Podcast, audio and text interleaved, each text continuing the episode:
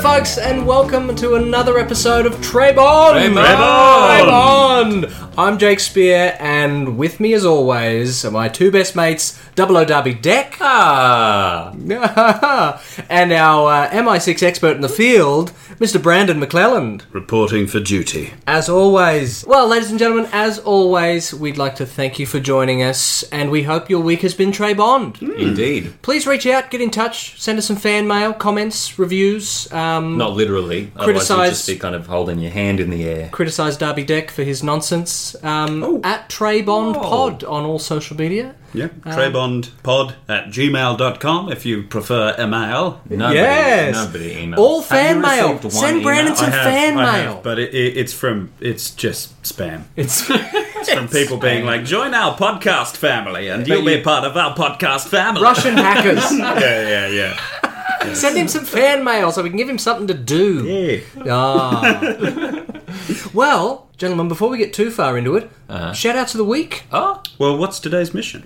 yeah. What we Well, I usually was gonna do do the today's- shout-outs Oh, first. okay, well, we get into today's mission. have a couple of Oh, shout Goodness. All right. We would like to say a very Trey Bond happy birthday. Ah. I thought you were about to sing it. Don't sing it. We Don't don't, sing have the it. Oh, we royalties don't have the for that. no money in the No, pocket. that's in the public domain now. Is it? I it? think It that is. might be contentious. No, no, no. It Yeah. is. Then I'm fact pretty check sure that. It is. Fact check. Right. one Well, fact check. just just imagine that we've just sung you happy birthday, Miss Jess Marie. Very Yeah. happy birthday. Friend It of the is, podcast. in fact, your birthday at the very moment of recording, but when this episode comes out, it will have been days prior. So, sorry we're late, but, But happy birthday. but happy birthday. It's an experience in time travel. We have warned you of this. Yes. The Trayvon Pod. That's right. And who's uh, who else is on the weekly shout out? Well, list, it's Brent? an, it's another reviewer. Someone Oh, who's been oh. uh, posting on A our, on rival. our YouTube. No, no, A no. rival? Uh, acco- accomplice. Okay. oh Um, a contemporary. Yeah, a henchman, if you will. Uh, it's Michael Honskar, uh, who has been leaving uh, his own shaken and stirred reviews. Ah, good on him. course. on Yes, our Michael. YouTube We want channel. more of this. Absolutely, it's been great. He very much disagreed with our Uh-oh. last episode. He thought that we saw had the that. entire list inverted. and to that I say, you might have a point. Good on him for listening to the whole thing. It's only Absolutely. four and a half Four hours and a long. half I haven't hours, even yeah. finished it. Yes, Yet. well done to everyone. yeah. I've listened to it a couple of times. um, but there are our shout outs of the week. Very good. Fabulous, fabulous. Any fan mail? Uh, no fan mail this week. Send us an Send it email, through. bloody hell. fan mail, fan art. We'll feature it on the uh, on the Instagram, the Facebook. I want to the Twitter. see. God damn it, you guys, let me down with the poll about the stories.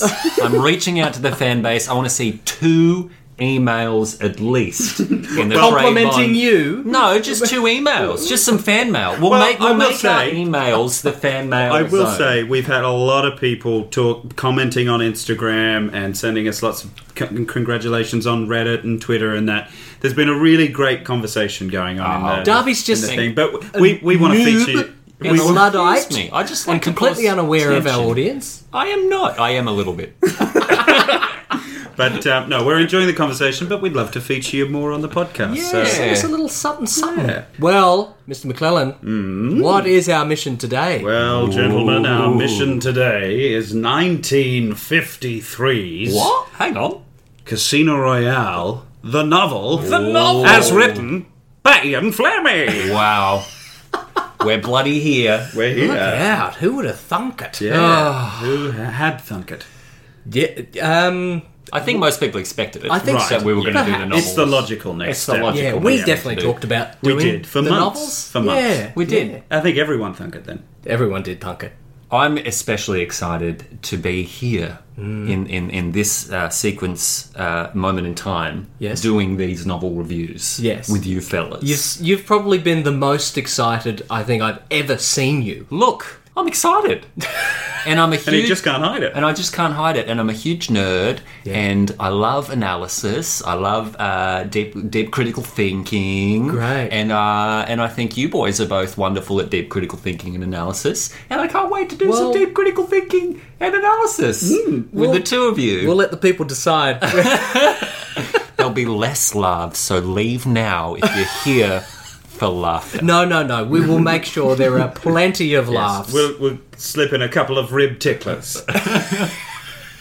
I believe it's and the we old won't phrase. let Darby get away with his nonsense. Well, actually, Yeah. speaking of which, Oh no. here's one for you. Oh no! I thought he would have forgotten. Here we All go. right. Hot off the presses. Oh, As in, haven't really reread it, but here we go. ladies and gentlemen, this Oh, Justin. Previously on The Ties That Bind, finally. Oh, God, it's Oh, started. it's a already. great yeah. start.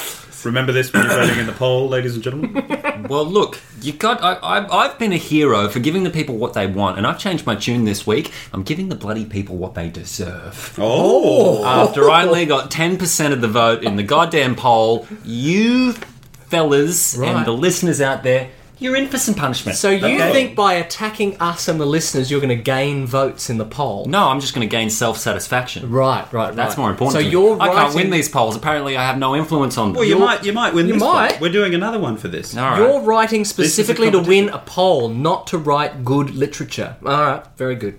Oh. Oh. What the hell? Alright.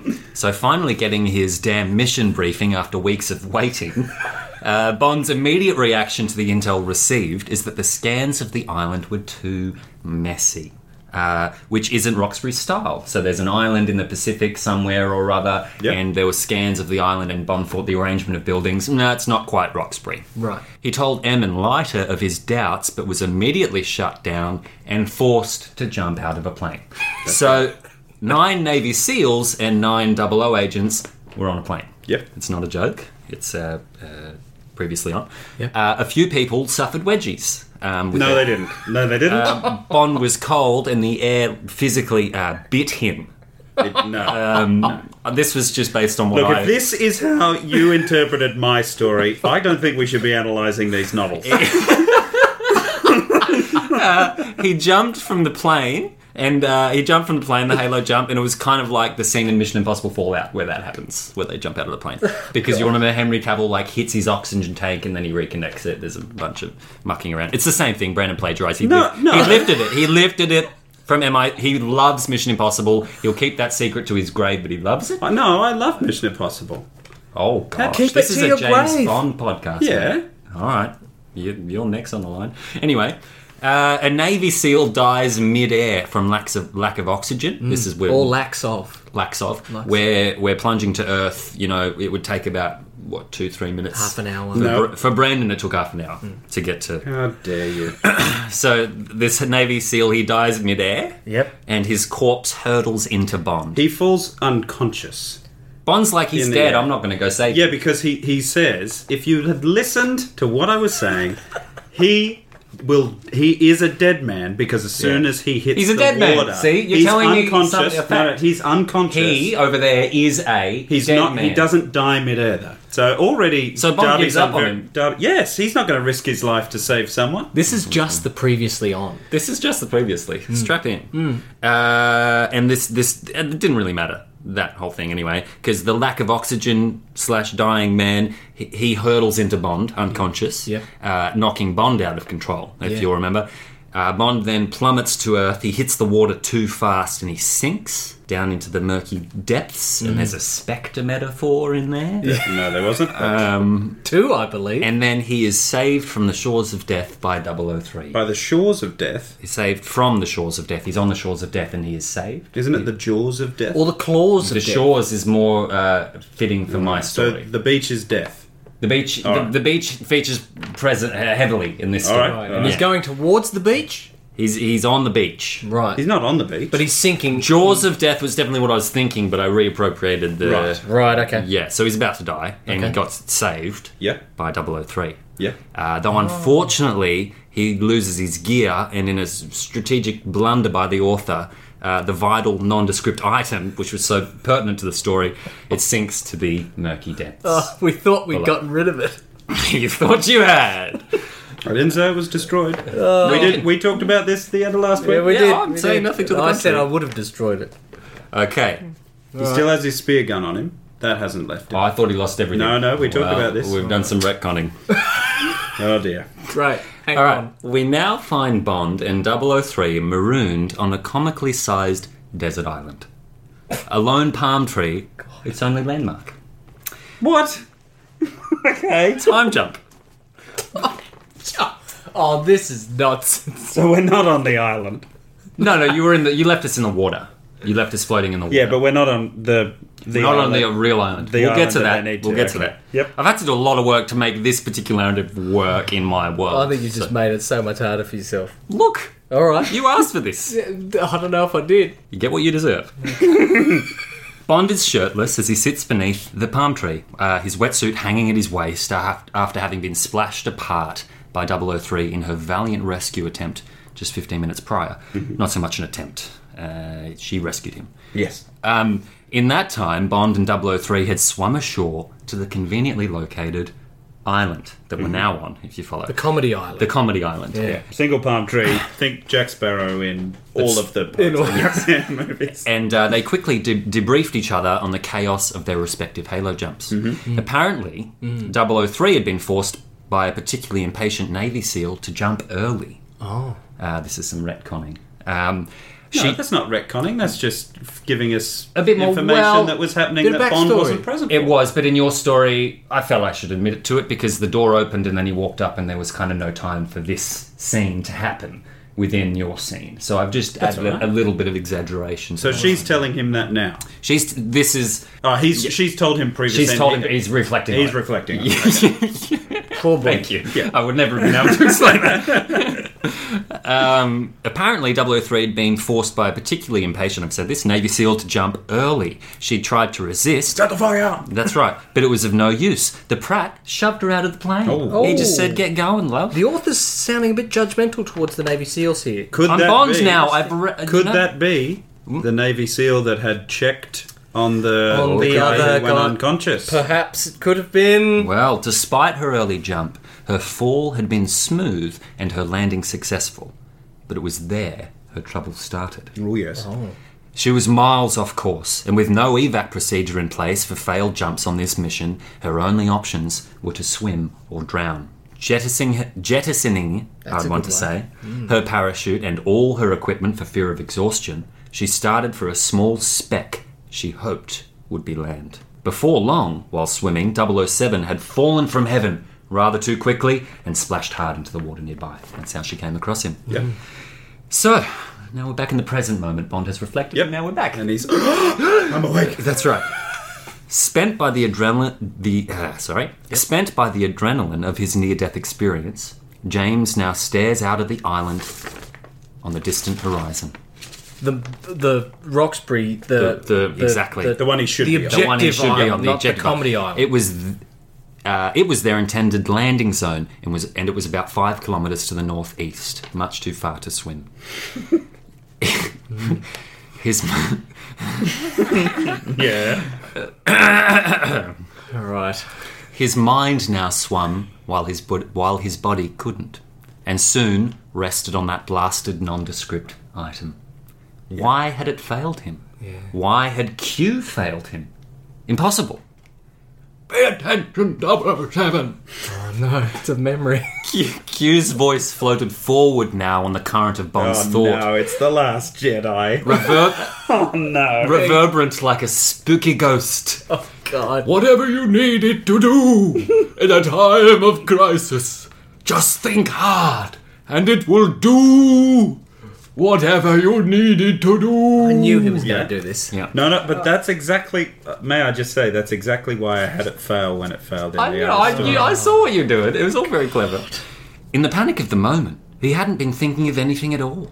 He'd been searching the nondescript item for its function rather than imbuing it with purpose. Okay. it could only be transformed through the power of thought. Oh yes. Q, you old dog! Standing on the shore, scanning the horizon, 003 turns at Bond's exclamation. What was that? Hang on, what was your. Daisy Ridley Daisy slash Ridley. James Corden. Go, give me one thing. What was that 007? Um, It's the first line. Say that again. What was that 007? She's heard him and she's startled. What was that, 007? Okay, there we go. That's good. James has his eyes tightly shut and doesn't pay her question any mind. Instead, he scans his deep. Yeah, where's all the sound effects? I always Well- give you well- boys the most rad Yeah, sound effects. well- Yeah, I but, can't but you're not make any writing in sense the of pre- this, in the so- present tense. When it's past tense, it's hard. hard I write how I write. James James has his eyes tightly shut That's right. Brosnan. and doesn't pay her question any mind. Instead, he scans his deep mental reserves. searching, searching, searching, Kennedy's uh, secretary was Lincoln, and Lincoln's secretary was Kennedy. They were shot in the head. They were shot in the head. searching for the perfect memory. That's not it. She's about to repeat the question, but stops short when the ocean and the music begin to swell.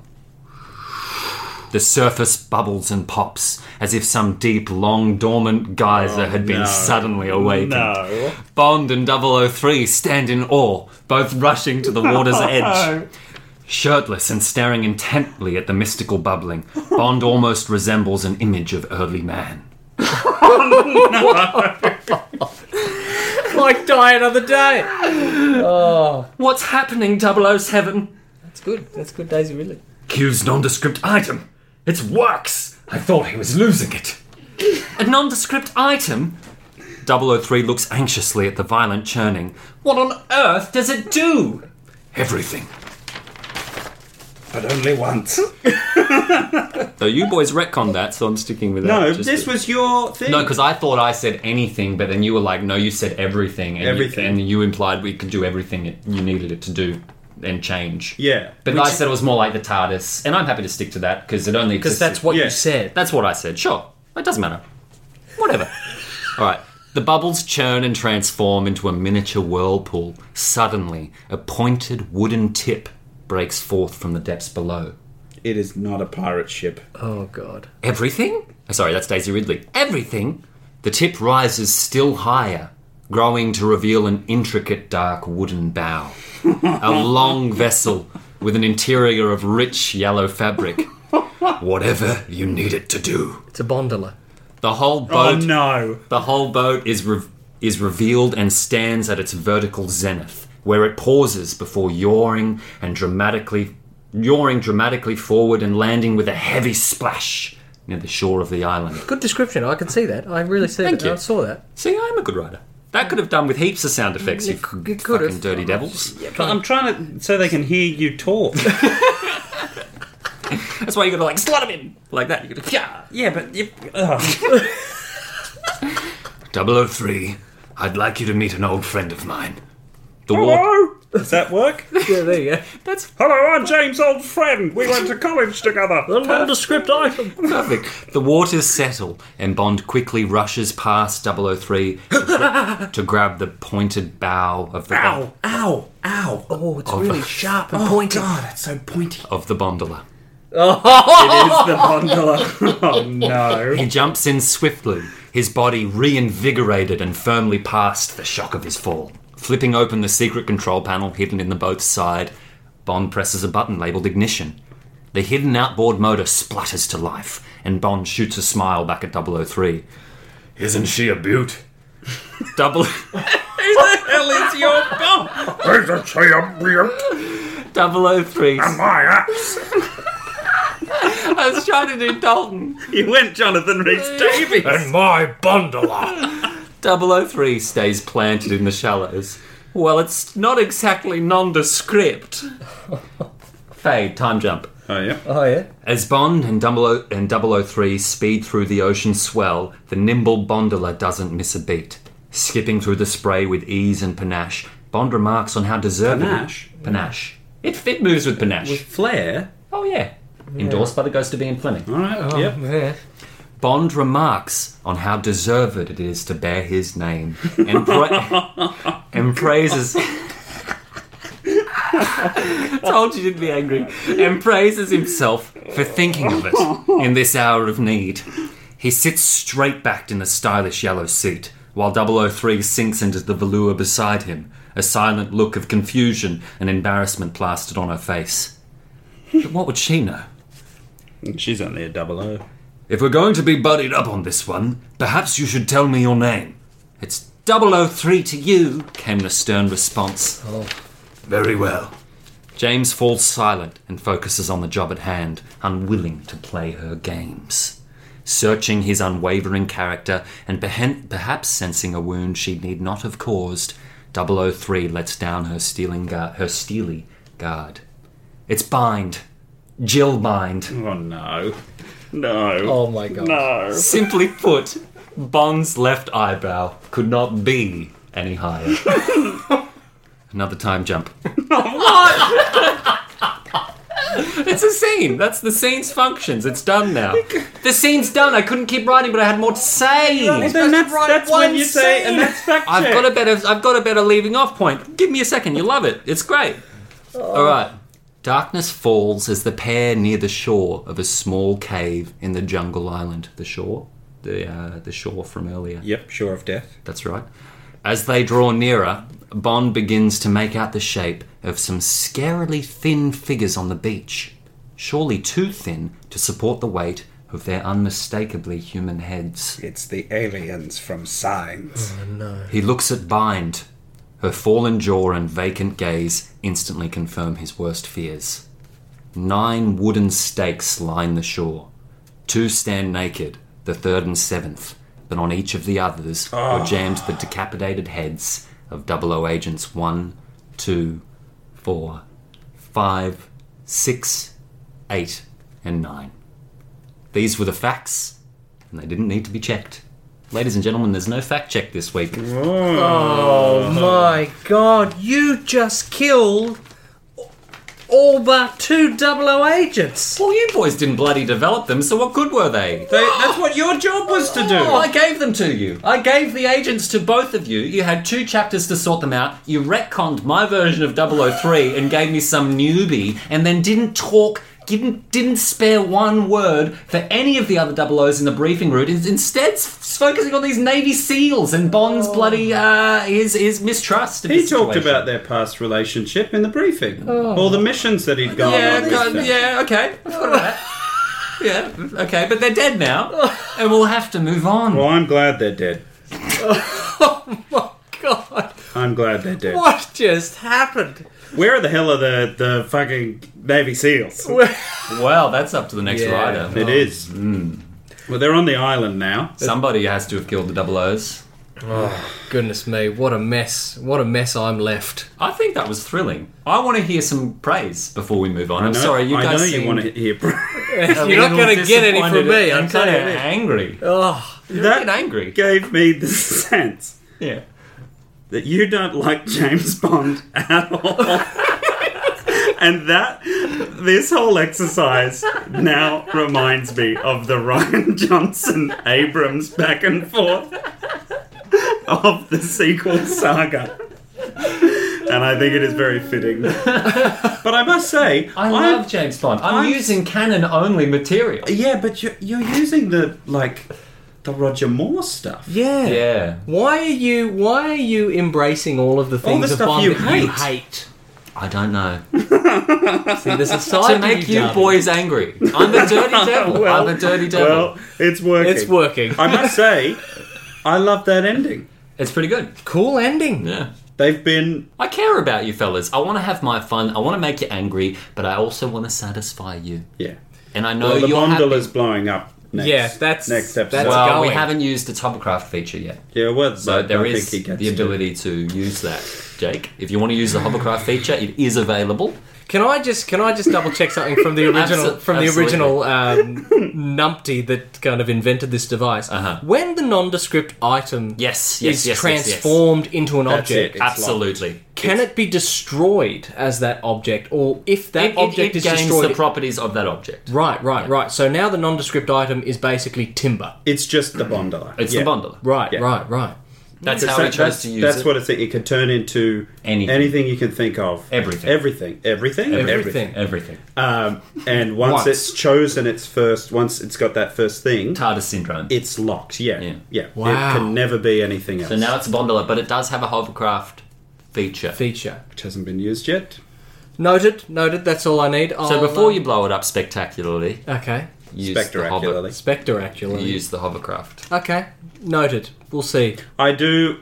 I will say this. Yeah, give us the praise. I, li- I like that uh, bind has Oh. come in. yeah, Bind. sure. Yes. Yep. Yep. I've used the titles twice. The title twice. Mm-hmm. I've had my cake and I've eaten it too, as the Bond franchise likes to do. Little rhyme for us. Um, remember, I did the title drop. I said there are still ties that bind us to this mess. Oh yeah, yeah, yeah. But now the bind, it's more, it's doubled down. It's We've got doubled another down on meaning. our bind. Yeah, okay. All right. Noted. And she says, bind, Jill, bind, which everyone wants to hear. Okay. That's going to be the single thing that everyone loves and lords about this iteration of the James Bond Is- canon. Is what? Jill Bind. Jill bind, Bind. bind, Jill Bind. Right. He's hearing that. it's Is that's hearing that. everyone goes Bond. Nah, fuck that. Bond. No, they just Jack are Gyllenhaal. satisfied when they hear it. Right. They go, "That is perfect." That's what I want. From That's what the I want. franchise and Yeah. the series. Oof. Well, I'm a Well, little you've gotta- disappointed I don't have a fact check to drown this Well, mess out with. funnily enough, uh, someone else has done a bit of a fact check for us. Uh, Ooh. Oh. I What? prepared- I prepared no such thing. I know, I'm throwing a bit of a curveball. Not five minutes before we started recording this, I got a little message through the official channels.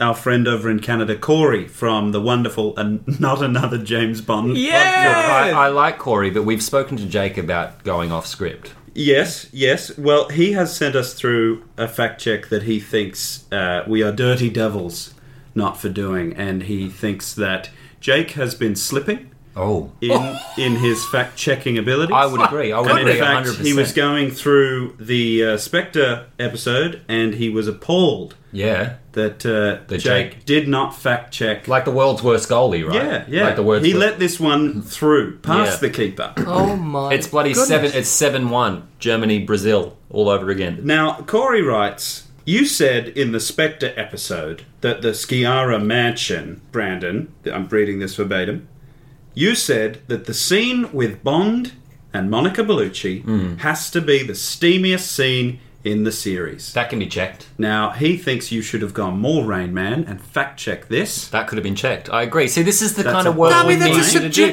This is the kind of work we need you to do. This is integrity. This is uh, what do you call it when someone Uh, is enthusiastic, uh, dr- uh, drive, uh, ambition. ambi- this is ambitious. ambitious work from Yeah. from our friend. At, This is how you get promoted. exactly. All That's right. what we're saying. This is how. What did he branding- find? So we said that that might be the steamiest scene in the series. Well, he contends that there is a more that there is likely more actual steam Oh, good on in him. Thunderball Very at good. the spa Yes, absolutely. and also in Love you, Submarine mate. Shower. Those are the Perfect. facts. Very steamy They have been scenes. checked. Oh, what a guy. See, see, So- Jake. What do you say? Oh, Thank you. I'm a oh. little dirty devil. Thank you very much. Uh, Ah, come on. no, I know he wants to hear it. All right, I'm a little dirty devil. and thank you, Corey. and also, if you haven't already, check out another James Bond podcast. It's wonderful. He's coming for our jobs, folks. Keep an eye out for him. Now, instead of having a full on fact check, because really you can't really fact check a ranking, we did promise at the end of last episode that we would compare our golf score rank, that we would do that this week instead of a fact check. So, gentlemen, I'm going to pass you a list Yes. that has our official golf ranking there from the top. Very That's good. our lowest spot and the score that we gave it. Yes. Great, great. All right. So we'll go tip for tap. I've got in my hot Beg your little pardon. hands Mm-hmm. uh, the list of uh, how we would have ranked the films when we went through them shaken and stirred throughout the podcast. The original scores. yes. So this would have been our original list if we hadn't gone and done that episode last week. All right. So we want to see how much change has happened between what we gave some of these films originally Okay. and what The we score is not important, just the officially rank. give them. Well, the score you can read out if you want, but the rank is the most important. Yeah, don't worry. About it. Because I'll tell you what the what we gave them as a shaken score as well. comparatively to Okay. their thing. Well, let's see how big a difference we made. yes. Who goes first? You go first. Ah, What's on second? Uh-huh. At number 24, the Trey Bond official ranking says Die Another Day. Die another day. Yes. Which We all had knew that the was- biggest possible golf score. yes. 72. Of 72. 72. Can't be bigger. Can't be bigger. And it almost can't be lower because uh, Die Another Day was bottom of our list originally. We gave it, on average, Mm. Well, it can't be lower. the average of our ratings between us, we gave it 1.3. What did out of Jake do? 10. He was generous. He gave it a 2. Yeah, because a one is a zero, and you can't give it a zero because Judy Dench No, a is in it. zero is a zero, and you can't give a And zero. You can't Yeah. give a zero. So you give it a one because it's bad. Yeah. We've There's had no this redeeming debate. quality. goodness Right, me. moving on, number 23.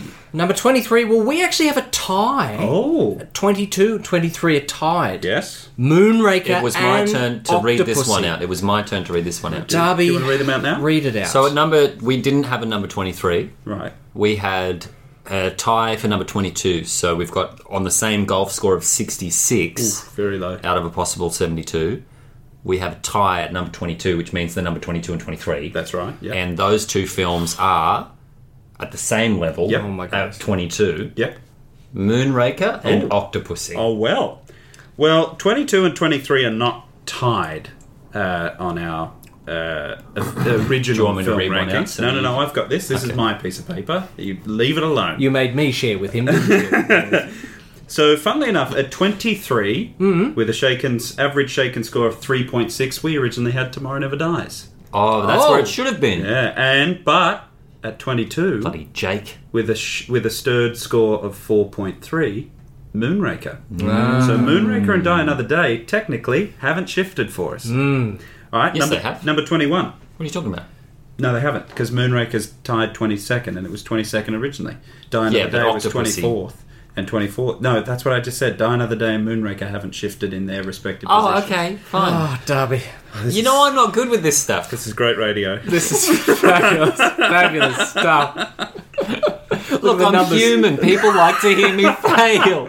All right, number 21. Number 21. Yeah. We have For Your Eyes Only. Uh, with a score of 62. out 62. of a possible. 72. Somebody do. Well, at 21, we had Octopussy Ah, on a stirred score of 4.6. So they've they've uh, they've jumped places a bit. Mm, Number 20. Yes. Number 20, we turn. had Tomorrow Never Dies with a score of 57. 57. Well, at number 20, we had Diamonds Are Forever. Oh, wow. With a stirred five. Ooh, okay. So that's a bang on kind of average. Stirred five would be No, it's a halfway. high end of a stirred. Oh, let's not get into that. All right. Either way, it's not where There's a it huge originally- difference between a 5 and a 6. Is there? 19. uh, nine, well, this is yours, but do you need help describing what's happening here? No, I don't. Okay. Uh, we have tied again. So that means. 18 and 19 are Mm-hmm. tied. Goldfinger and the man with the golden gun on 54 points. Both the gold uh, themed titles. Really? Yes. Well, at number 19, we originally had For Your Eyes Only with a stirred 5.3. Wow. So they've dropped. Yeah, because Jake didn't know what the hell he was doing. No. But it's funny because Goldfinger and the Man with the Golden Gun are tied on He this put- list at 17th. So 17th and 18th spot on the original list, Goldfinger, the Man with the Golden Gun. They both got 6.3. We both gave them shake, gave Oh. them both shaken. Really? But they still tied, even in the original list. See, So they, were- tied at 17 and they tied at 18 on this one. Yeah. That's crazy. They were Yeah. meant to that, be. That's a that's a hot take. It sure is. and you can hot take that to the bank.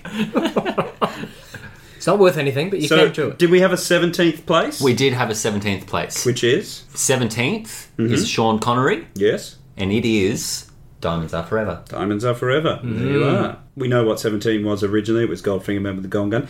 Number 16. Oh, right. Is Mr. Dalton's license to kill. Jake put From Russia with Love at like 16, remember? He did. So this He did. whole thing, it means nothing. This is No, no, completely this is accurate. our- this is our official ranking. I don't- Thank you. I don't start But- this.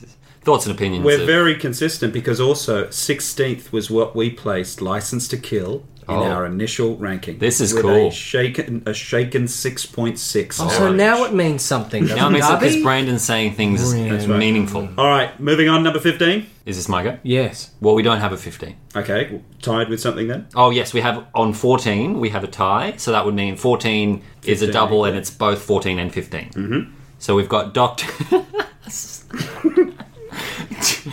Doctor No and You Only Live Twice Ooh. with a score of forty-one. So Oh. that's- Fourteen and then forty-one. How's that for a hot take? There you go. Well, guess what? Our 14 and 15 on our original was Dr. No at 14 Yes. with 7.6. Shit. And Quantum of Solace at What? 15. See again, Jake It's seven. Oh, ruined that one. that would have been there. Number 13? On Her Majesty's Secret Service. yeah, way too low, if I must say. Then again, Jake's fault. Because originally we placed at number 13 Spectre with a shaken eight. Well, we've got that at 12. Shaken eight average. That's at 12, is it? Yes, wasn't too Spectre far. had a shaken 8 average. Yep. Yep, from here on a, from here on in, they are all above an eight average. It's a banger. This is his fault. Spectre's a banger. So, uh, so we had Spectre at 12 Yes. on the official ranking. Yes. 37 Okay. out of 72, which is So, pretty middle uh, of the road. tied 11 and 12 on the original ranking, we had The Living Daylights and The World Is Not Enough. Wow. 8.3. Number 11 on the official Trey Bond list is Quantum of Solace. that one's an official James uh, Trey Bond list f- officially. No, no, no. No, this, this- is. I'm just saying What they you're both reading. are official lists from Trey No, Bond. this is where we stand on the film. I understand that. No, you don't. But this is also this an is official outdated. list. This is. Yeah. yeah. But that's not to say it's not an official list that we've provided. Y- No, yeah, that's that's right, but you're, you're making it way too complicated. All right, so we're on to number 10. we are. Thank God. Derby. Uh, was number 10? Number 10. This is one that you ruined because you put it way too low. The Spy Who Loved Me. Oh, Spy Who Loved Me. Well, we had it. It's in the top 10. We had at number 10 one that ranked much lower once we came back to revise it. We put originally at 10 You Only Live Twice with an average score of 8.6. Hmm. Mm. Wow. Interesting. So that's gone down in our estimation over time. Okay. Number 9 and number 8 are a tie on mine. Really? Oh. Yep. So what's what is officially our number 9? The official number 9 from Trey Bond is The World Is Not Enough. Oh, and the number 8? Is Live and Let Die. Well, that's very interesting because our tied number eight, number nine, is Honor Majesty's Secret Service and Live and Let Die. Ooh. So Live and Let Die hasn't moved much. Interesting. Um, number six and seven are a tie Oh. on the uh, Oh, on the what original ties. list as well. What have you got at six and seven? We've got uh, at seven, The Living Daylights, and at six, From Russia with Love. Oh well, originally we had Thunderball and Goldeneye at Oh, they're tied all over the six of place. nine point three. now, this is where they really shift. Number five is our last one that isn't tied on the original list. And then it's like a joint number one. yes. Wow. Okay. Well, number 5 for us on the official Trey Bond is Thunderball. Thunderball. Well, number five for us was originally The Spy Who Loved Me. Ooh. Mm, That's what I'm saying. Yeah, but it's still in the official top 10. Now, tied for number one in the original list, we had From Russia with Love, A View to a Kill, Casino Royale, and Skyfall, all on Shaken 10. What have we given our top four on the official list? Darby, lay it on the people. The top four? The- Did we say Thunderball? The official, yes, Hmm. the official Trey Bond uh, film rankings. so number four. Number four is on 14 points, a very low golf score out of 72. A View to a Kill. Ooh, Then we have number three, top three now top three, is Skyfall on a score of twelve. 12 Ooh, Oh, points. very low. Number two. Oh, there's only one point between two and one. Yeah. Mm, it's very close. Number two has a golf score of eight out of a possible 72. So this is a pro golfer. This is a pro. yeah. goal. Oh, This is Tiger. And it's Goldeneye. yes. Which means that at number one, There's only one left.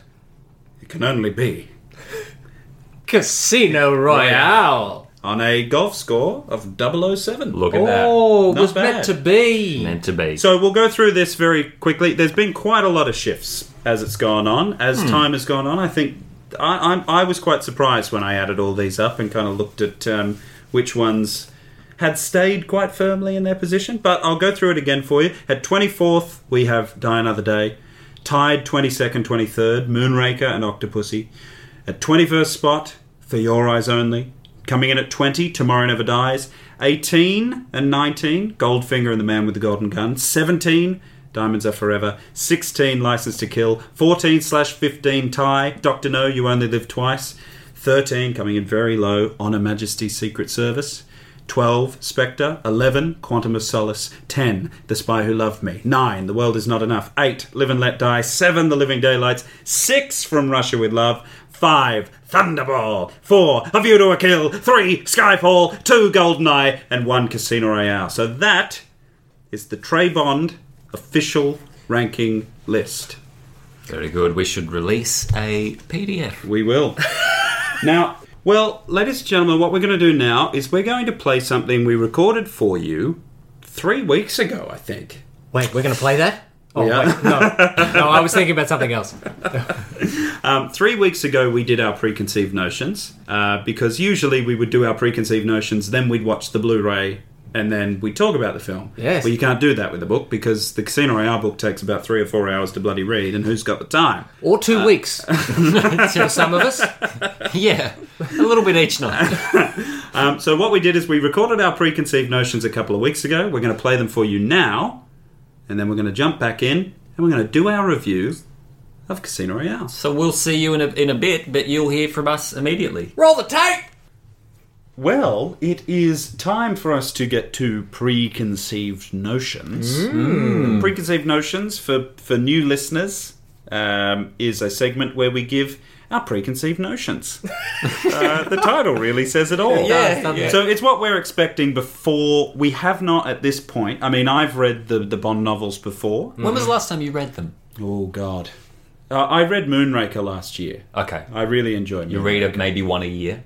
Uh, yeah, every now and then. Every I, now and then. I've gone big gaps with the novels. Sure, sure. I watch the movies. I'm primarily a film fan. Yeah, I do yeah. love the novels, but uh, there's other things to read. You know what I Sure. mean? I find rereading things a bit of a chore. Hmm. Um, but I won't with this. I promise.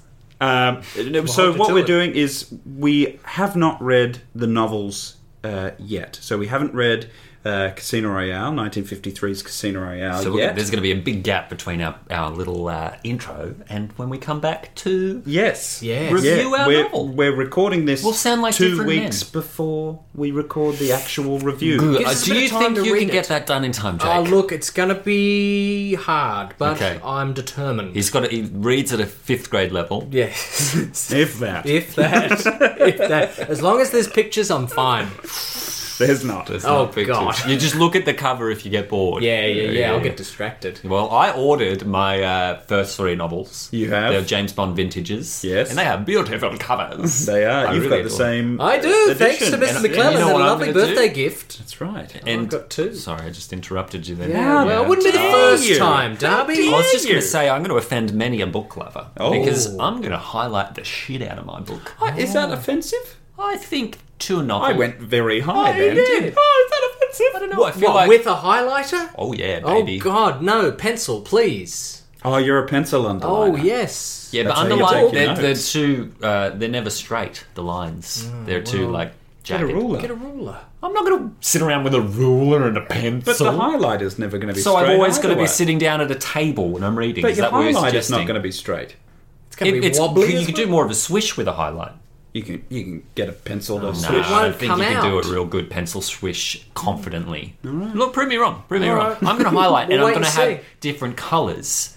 It's going to be a color coded Oh, system, so I'll be able to go. Oh, this is in reference. Look, I'm bringing the detail, Well, ladies see, and gentlemen. Oh, I, I'm going to be bringing my detail, but OCD. I'm going to I'm going to be reading them and have a piece of paper, uh, a, a thoughts. legal pad next to me. To This is jot we need to down do this knots. planning to help Drake. yeah, because that's he doesn't very know true. what to That's very do. true. I'm fine.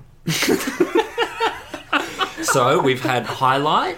We've had have a notepad handy And to write he- down your he's going thoughts, to pencil underline. and he's going to pencil I underline. like Yeah. underline pencil. Three very different methods. What will be the best one? Yeah. Um, you know, what preconceived notions going into this derby?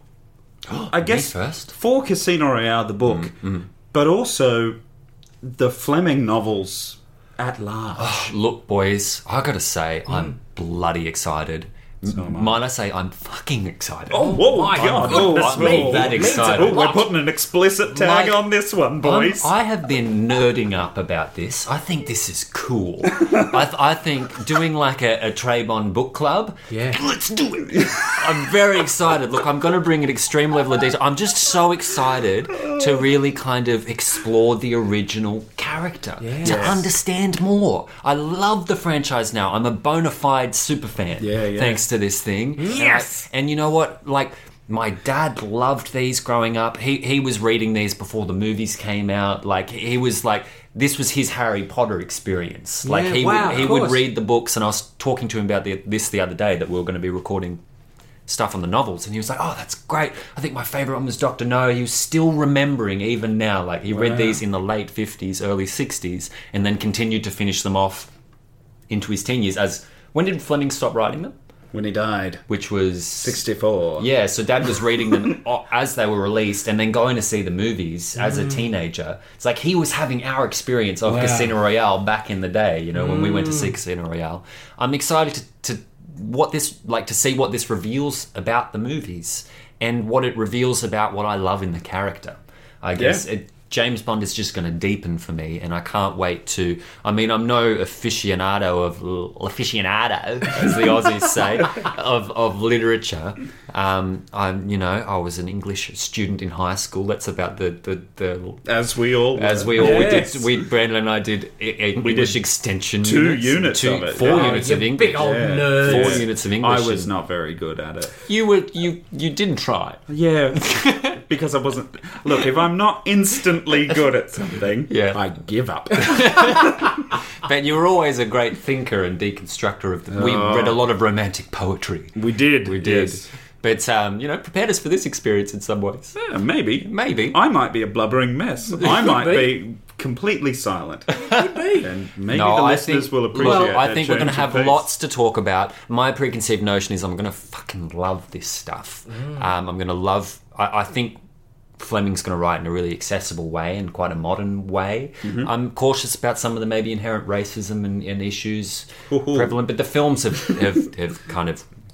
Uh, shown us that that's an issue anyway we've kind Yeah. of gotten our head around some of that and yeah, Casino Royale, I can't wait to see what this book is about. Um, I think that's all I've really got to say. He's excited. I'm excited. Yeah. He's so pumped. I'm really pumped. I just hope that Jake can read. Oh, poor Jack. what have I confident. done to He's deserve confident. this?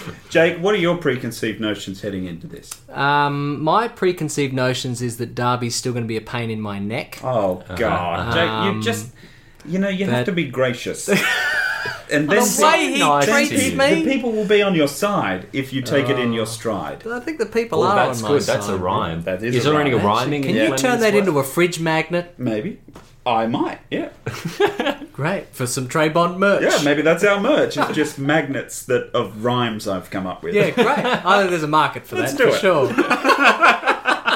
it. sure. My preconceived notion for the novels in general. No, well, we're talking specifically about Casino Well, Royale. you No, certainly novels in- didn't. novels you in general. certainly I'm didn't. allowed to do it. Oh God, you novels Gotta in general. keep him in a strict give kind him of an set inch. of guidelines. All right. All right, go on. Tell you what. You get 20 words on overall, and then we've got to switch. Well, I can't count. So um, the novels in general are probably.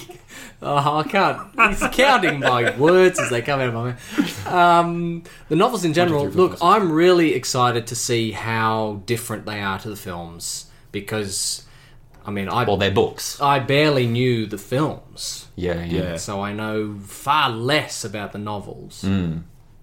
Um, I, I don't know. It's a blank canvas. I, I, I'm keen to know which parts of the films they they took from the books because we've kind of discussed over the past 24 films how bits of the novels were kind of merged together or taken from there and put in a different film and you know or taken from live and let die and put into this film and taken from moonraker and put into that film What are you trying to say? well, I'm just keen to see them as they were originally intended, as they were originally written and published. Their original form of entertainment. Hmm. Yeah, this How was they were the actual designed. story of Moonraker. This is the Yeah. actual story of Live and Let Die. Um, Well, it's not, yeah, I, it- it's funny just to jump in there Go. because some of them are just not anything like the movies. Yes. like Moonraker, there is no comparison between that film and that novel. it's so bizarre to Well, me. it wasn't a practice of adaptation, I don't think. no, they were just taking um, Mm. title. the titles. And I some mean, ideas, some settings. Well, The Spy Who Loved Me is literally just the title. So much so that they commissioned Christopher Wood to do a novelization of the Spy Who Loved Me film, Which was because- already a novel. because the novel is different. not anything to do with. Oh, that I think movie. it's going to be a completely Absurd. different experience. I'm, I'm unsure about how we're going to break it all down. We got into such a good flow with the movies of the gadgets, the cars, the women. What's this system going to be? Well, the gadgets are gone. I, Yep. can, I can pretty much assure you that, that Really? they're gone. Yeah, yeah. Wow. Fle- They're, they're, they're an invention entirely of the movies. Um, I, I, I feel like the a lot of the, the core DNA that, that makes the movie so successful is still there. That kind of jet setting, the man of leisure, and you know the the, the gentleman spy, you know, Yeah, the okay. Hmm. international playboy. That's still there. Um, but the it's- essence of the character. yeah, that essence is is is still there. So I think a lot of the categories will will kind of b- come over Yeah. with us to the novels. But I'm interested to see what categories come out naturally Mm. from the novels. Um, I've never read them with a very close eye.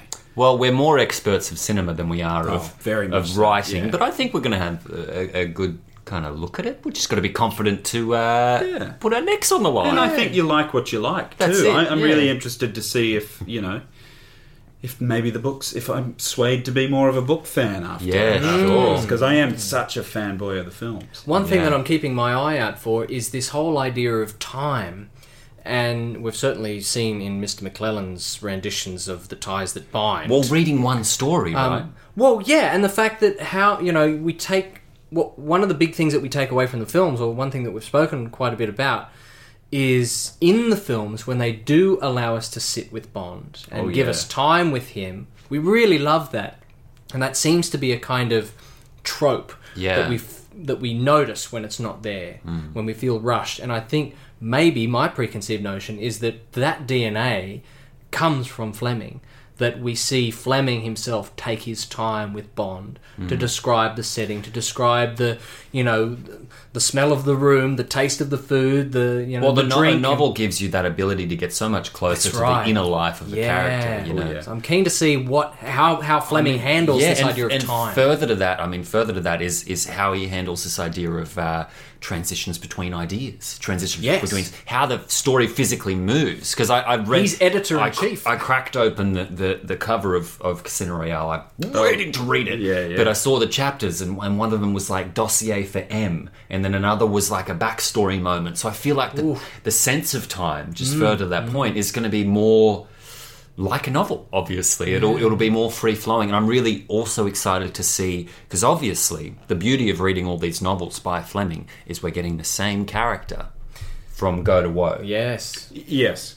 We're not getting a kind of reboot or a change. it's one different voice, continuous different portrayal. idea. Although you are in a similar way that when you watch an actor um, kind of evolve, see him as it evolve goes, the You're character. watching the character evolve Yeah. with that uh, with that actor, and I'm interested to see how Fleming not only evolves the characters, but how he as a writer evolves and improves. And his ideas, his deeper ideas. I'm sure Yes, they're going to yeah. emerge as well, you know? Yeah, because there's a couple of those novels where you really see that he starts to get way more complex with his um, Mm. with what he's kind of putting into them. Um, his writing style definitely improves. Things I he's think. trying as well, the way he's unfolding a story. Yeah, Yeah. I think the thing also that is kind of s- keenly at the front of my mind.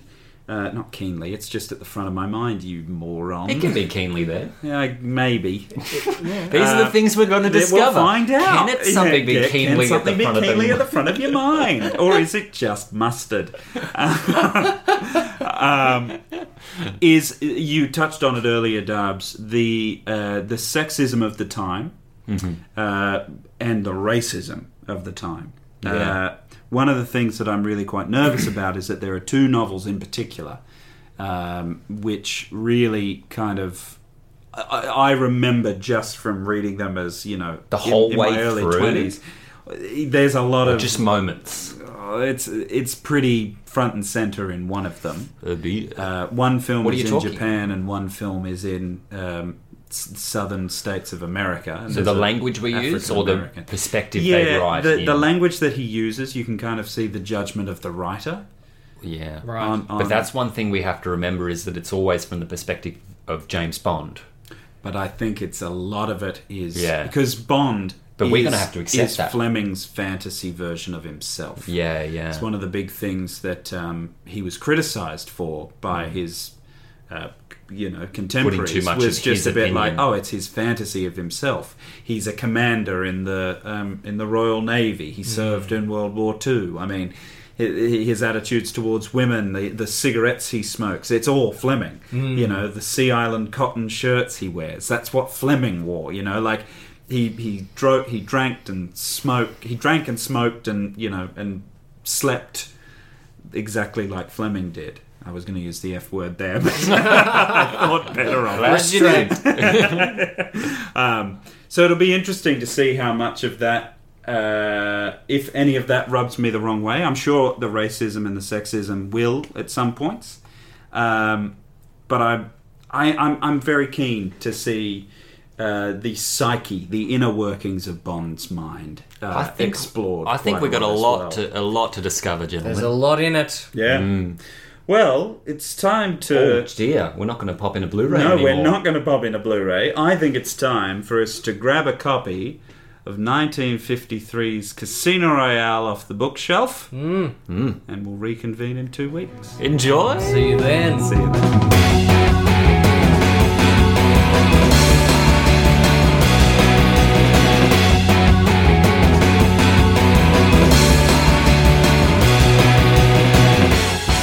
Introducing James Bond. Charming, sophisticated, handsome, chillingly ruthless, and very deadly. This, the first of Fleming's tales of Agent 007, finds Bond on a mission to neutralize a lethal, high rolling Russian operative called simply Le Chiffre. By ruining him at the Baccarat table and forcing his Soviet spy masters to retire him. It seems that Lady Luck is taken with James. Le Chiffre has hit a losing streak, but some people just refuse to play by the rules, and Bond's attraction to a beautiful female agent leads him to a disa- to disaster and an unexpected savior. That was the blurb on the back of the Penguin 2006 edition of Casino Royale by Saucy Ian Fleming. stuff. Saucy. And that's our mission this week, gentlemen. We're There we back. are. Ah, it's, it's our it's good first to be episode here. of the book club. Oh, We've, we've read a bloody book. we Come on, have. book club. When was the last time you read a book, Jake? Um. Oh, how dare you? I I read all the time. I got a lot of those Stop little. signs. no, Oh. Facebook, no. Facebook. I've got a lot of little. Um, You don't read stop signs. You don't pay attention to stop signs. You just go straight through. Look, if I'm driving, some things slip my mind. Right. So you're a danger to yourself and everyone else. okay. Much Can- like can James you- Bond. That's like the ruthless James Bond in Casino Royale. What the listeners really want to know is can you read? I can actually. We don't know read. if you're remembering your fact checks phonetically and you have a real Rain Man syndrome, where you sit on the scale. I haven't read the book. I've only looked up various synopses. Uh, You haven't read the book. No, no, no. So I'm just. You gonna, had three weeks. I'm just had gonna three kind of weeks. Wing it and see. if Why I are you can- holding the book then? Because it makes me look like I've read it.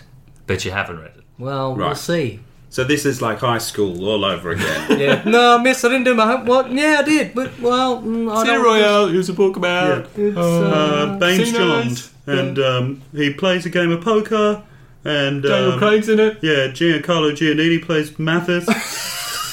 Jake, did you uh, just watch the film again? Oh, I, I think that Fleming's description of the parkour scene is really good.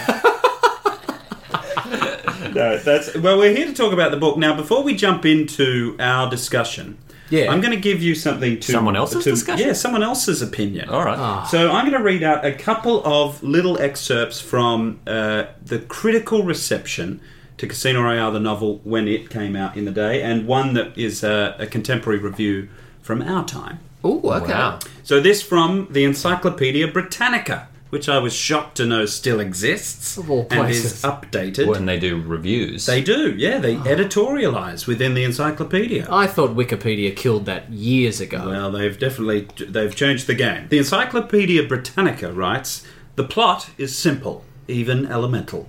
The story includes a game of baccarat detailed over 25 pages, a lovingly described scene of grotesque torture, and a curiously lengthy account of Bond's convalescence with Vespa Lind, the first Bond girl. The prose is hard and unsparing, the detail minutely fetishistic." The Manchester Guardian at the time in 1953 wrote Casino Royale is a first rate thriller with a breathtaking plot. Although considering they considered the book to be schoolboy stuff, they thought the novel was galvanized into life by the hard brilliance of the telling. Alan Ross, writing in the Times Literary Supplement, wrote that Casino Royale was an extremely engaging affair and that the especial charm is the high poetry with which he invests the green bays lagoons of the casino tables.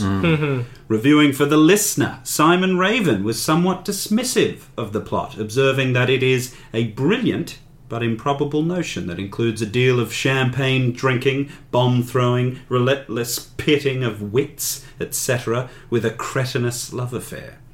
Raven also dismissed Bond as an infantile creation, but did allow that Fleming tells a good story with strength and distinction. His creation of a scene, both visually and emotionally, is of a very high order indeed. Uh, and writing for the New York Times, Anthony Boucher, or Boucher, or Butcher, wrote that the book belongs pretty much to the private eye school of fiction.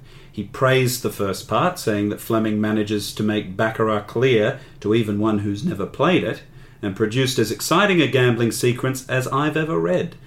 But then he decides to pad out the book to novel length and leads the weary reader through a set of tough cliches to an ending which surprises nobody save Operative 007. You should certainly should begin this book, but you might as well stop when the Baccarat game is over. Ooh, Gentlemen, what did you think tough of word. 1953's Casino Royale by Ian Fleming? Look, Darby, I feel like you have been a giddy schoolgirl this entire time.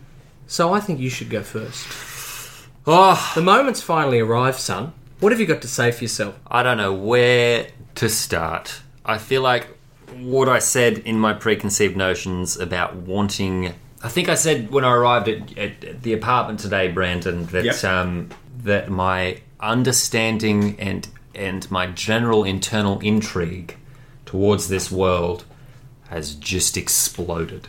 Like the films were one thing, this is something else entirely. My mind during this process was racing, not just from the enjoyment of the novel of the of the yarn being spun, but of all the little synapses and connections that were that were lit up. You know, I I really felt like I have a new understanding of the overall thing now, and I'm so excited to move forward Mm. into the rest of it. But my initial kind of reaction is that, oh, I love reading books, and and uh, and this is this is why.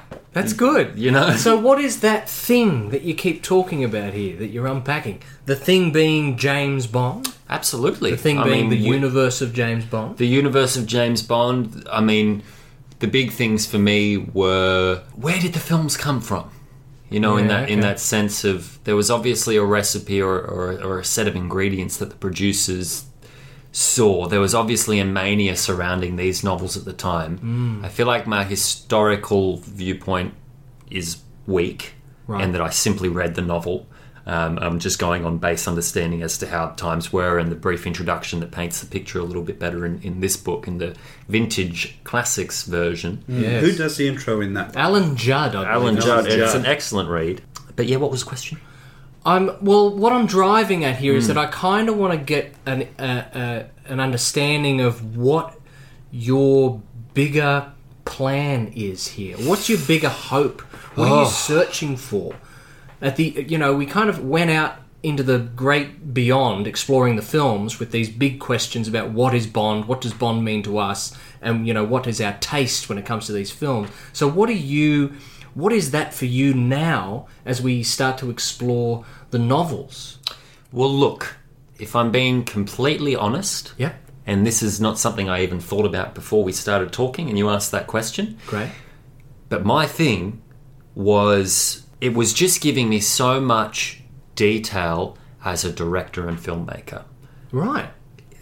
I feel like you you guys might fantasize about being James Bond as actors, about playing him or playing a character. I fantasize about directing a James Bond movie Right. Right. And bringing what you're reading and bringing to life. what I'm reading to my life inside my own little directorial vision Mm-hmm. mind's eye. You're doing a lot of painting. I'm up doing there a lot in of the mine painting and- as the book and painting and understanding and and a whole lot new understanding of like they really went I guess my big thing is they really went one way with it you know Hmm. the the film franchise really went kind of down one road and and there's a there's a there's something we'll get to and I know we'll all unpack between us that some concoction that exists both in the novels and in the films. Yes. The ties that bind Yes. Hmm. the two properties. I'm a little scattered. There's a lot going on there's in a, your mind. there's to a get lot here. going on. I'm, So do you do you did you set out with a kind of grand thematic a question? You know, No, with but I guess- why I'm exploring these novels. What do I really it, want? it from the appeared to me. I guess what I'm really looking for Yeah. is knowledge, so that I can one day go and direct a James Bond movie. book? fantastic. You know what I mean? I feel like that's what I've I found so much in this. yeah, cool. You know, I was just like, man, if you're going to do a James Bo- Bond movie, do that. Why not? Do this. Why haven't they done that? Why haven't Mm. they done that? Why haven't they done that? I was doing that at every juncture. Mm. You know, even you touched on it. The the, the the metaphorical. He's such a brilliant writer. I mean, to start with, it's incredible how he positions us in Bond's mind, and and and what immediately revealed itself to me was how philosophical and free thinking James Bond is. How poetic he is in nature. That he can look at a table and reflect on it. Resembling uh, uh, what is it? Uh, uh, Well, Oh, um, a, It's a couple of different. couple battlefield, a battlefield, or a lagoon, or a swamp, or something. Oh, at one like stage. I was seeing it. I was seeing. I was doing the Spielberg thing and panning down on the poker table and having a little battle play out. You know what I Mm. mean? Get inside. This is the first time I've really stepped inside Bond's head, Mm. been aligned with his perspective rather than trying to guess at what he's thinking. So the bizarre thing that I'm picking up on is that even though it's a book, this is a very visual experience for you. Absolutely. Interesting. Did you not have that feeling though, Jake? Yeah, for sure. I kind of. There were lots of moments throughout this where, some more than others, but there were times where I, I kind of came out of reading a chapter or a sequence or something where I f- just felt like I was him, or that I was at least in the room with him. Like, uh, yeah, it doesn't really appear to me as a film as such, but it kind of. In, in in a weird kind of VR experience, it was like Yes, kind of, I guess, kind of get dropped like that little uh, yellow cartoon man in Google Maps and kind of plonked on the street next to Bond, you know. Wait, what? There's a yellow cartoon man. Yeah, Yeah, the you Street know- View man. Yeah, the Street View What? guy in Google Maps. we Google can Maps. drag him across and plonk him down on Put him, Street View. put him down. It's a few years ago. I don't think it's in the build anymore.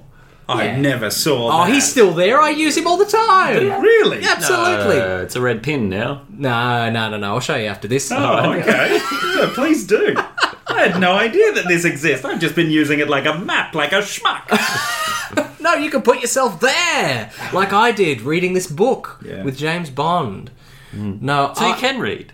I can read. Wow. Oh. Fooled everyone, didn't I? With this little did. ruse of Yeah, mine, yeah, yeah. Yeah, playing playing you for the fool. No, And Oh, no, it was in an audiobook. but no. Look, I actually had a tangible copy in my hand. Same edition that uh, Mr. Darby Deck has. yes, the vintage 007. Mine's a bit better. Well, mine was given to me as a gift from none other than our MI6 expert in the field, Brendan You're McClellan. great. Oh, I've, Daniel Craig. I've all Friend my, of the my podcast, hard-earned Brandon money. I don't have any hard-earned money, Darby, so I had to I had to get my friend to buy it for me. Um, and no, I, I absolutely love this because we've just heard them. I did have a few preconceived notions about the novel, but to be honest, like most things, I was going in completely blind, Mm-hmm. and I didn't really know what to expect. I was kind of aware of a sort of um, st- a Fleming style, I, I guess. I was aware of that too. Mm. intuitively because I've never read any of his work.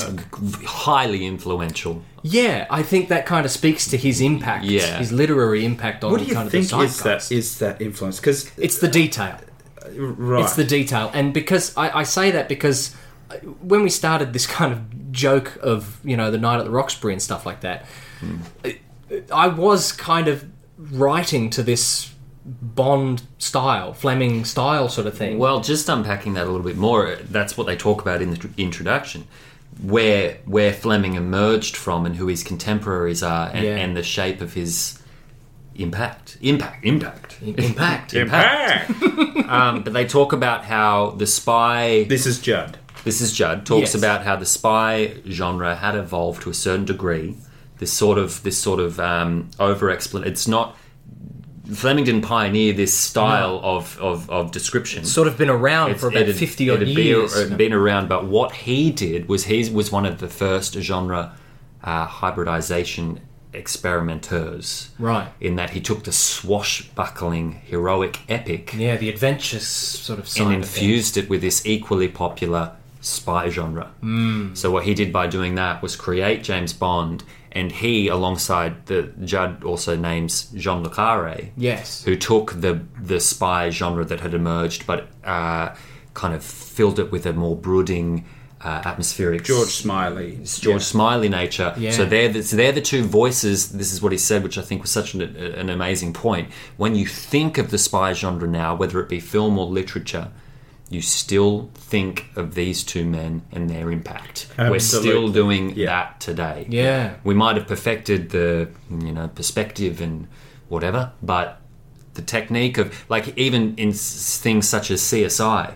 The over explanation of uh, of uh, the technical Yes. comes from Fleming. Yeah. That's he started it. You know, His DNA is all over yeah, modern sort of. mm, I, I suppose genre. they, I, I got very strong uh, flavors of um, Conan Doyle actually in Ah. that.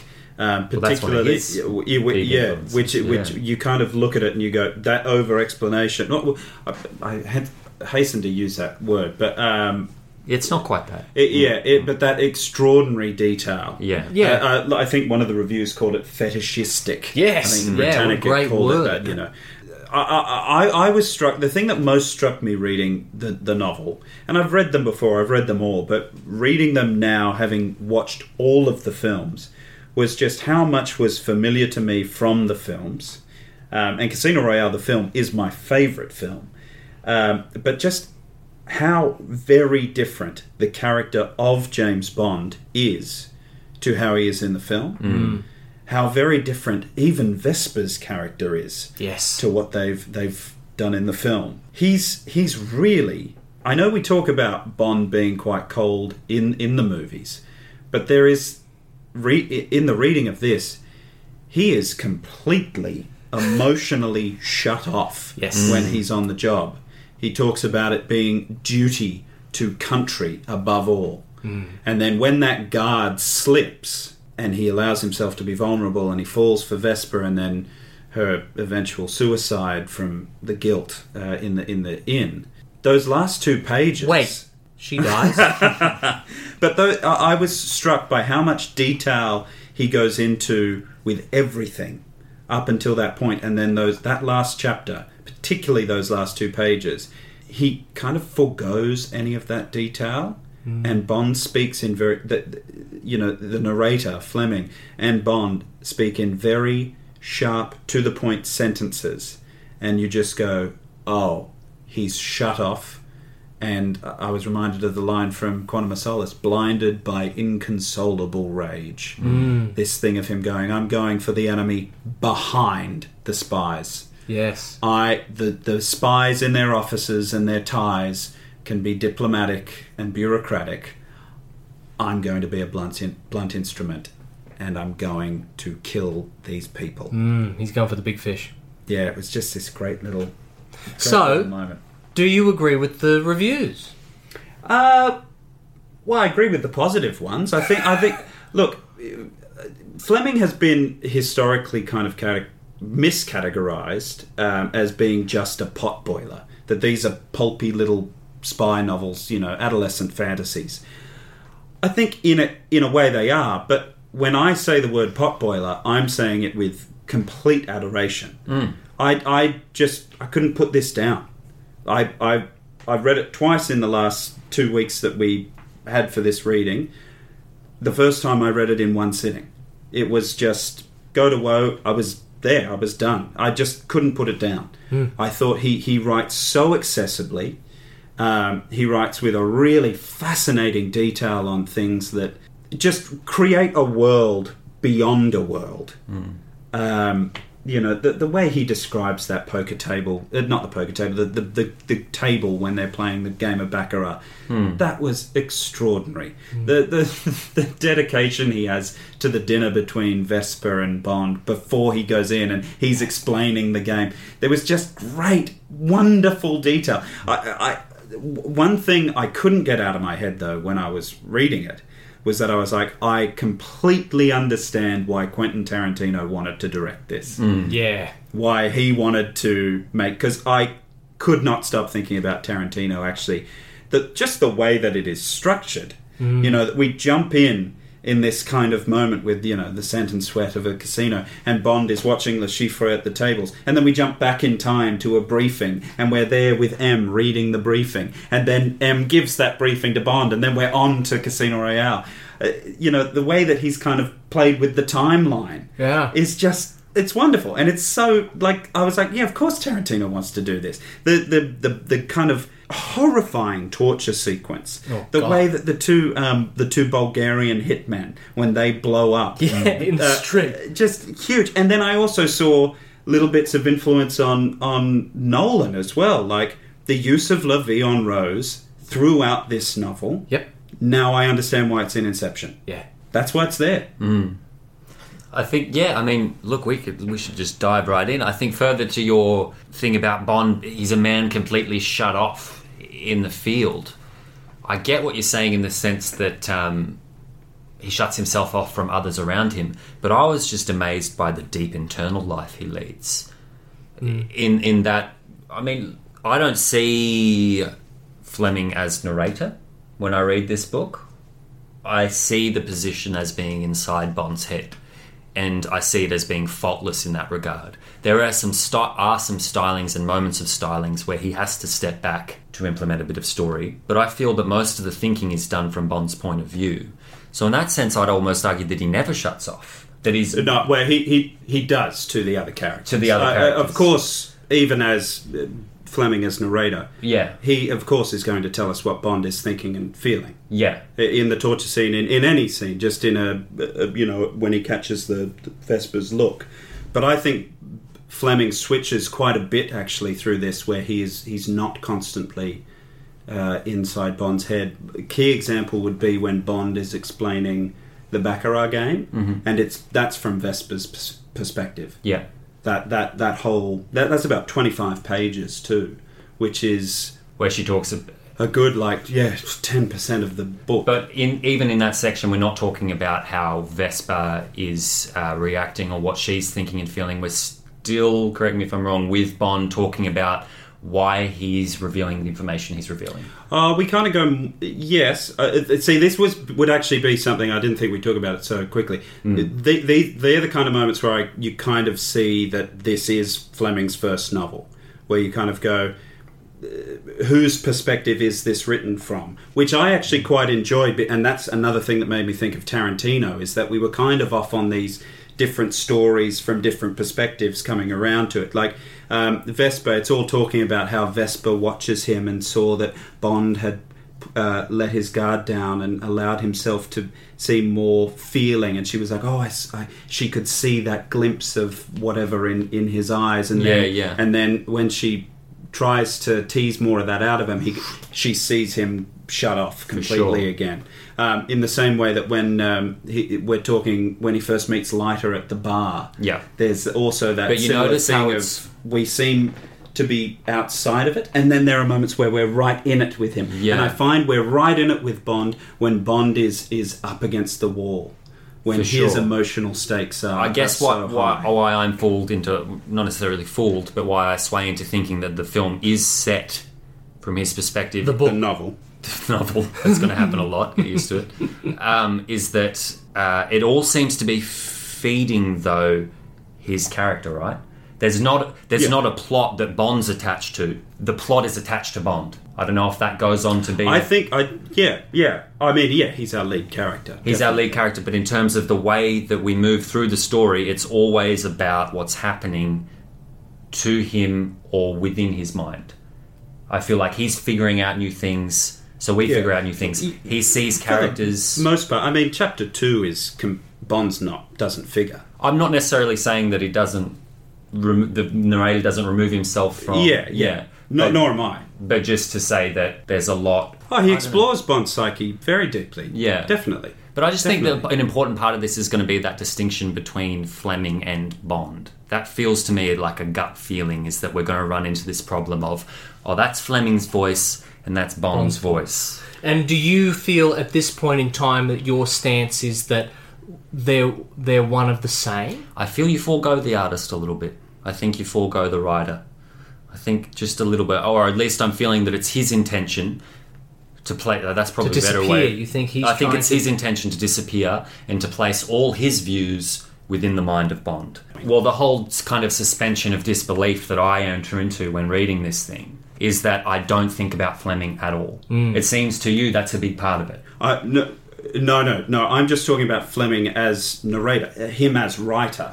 Yeah. Not talking about him personally. I'm talking but about no, no novel writer, if there are, is ever writing as themselves. Yeah, but that's not what I'm saying. When I say McCarthy writes a sentence in The Road, I'm not Hmm. saying that that's McCarthy's viewpoint.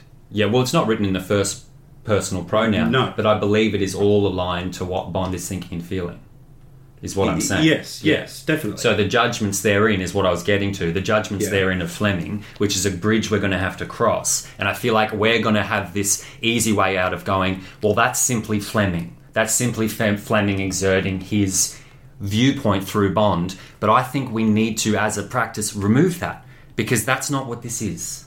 You know what I mean? Right. Like a book is the character. And if Bond's a racist, Bond's a racist. It's not Fleming. You don't think that that's Fleming? I know that it's Fleming. I know that it's a, Bond doesn't exist. That's what I'm saying. That's the distinction. Therefore, it has to be Bond.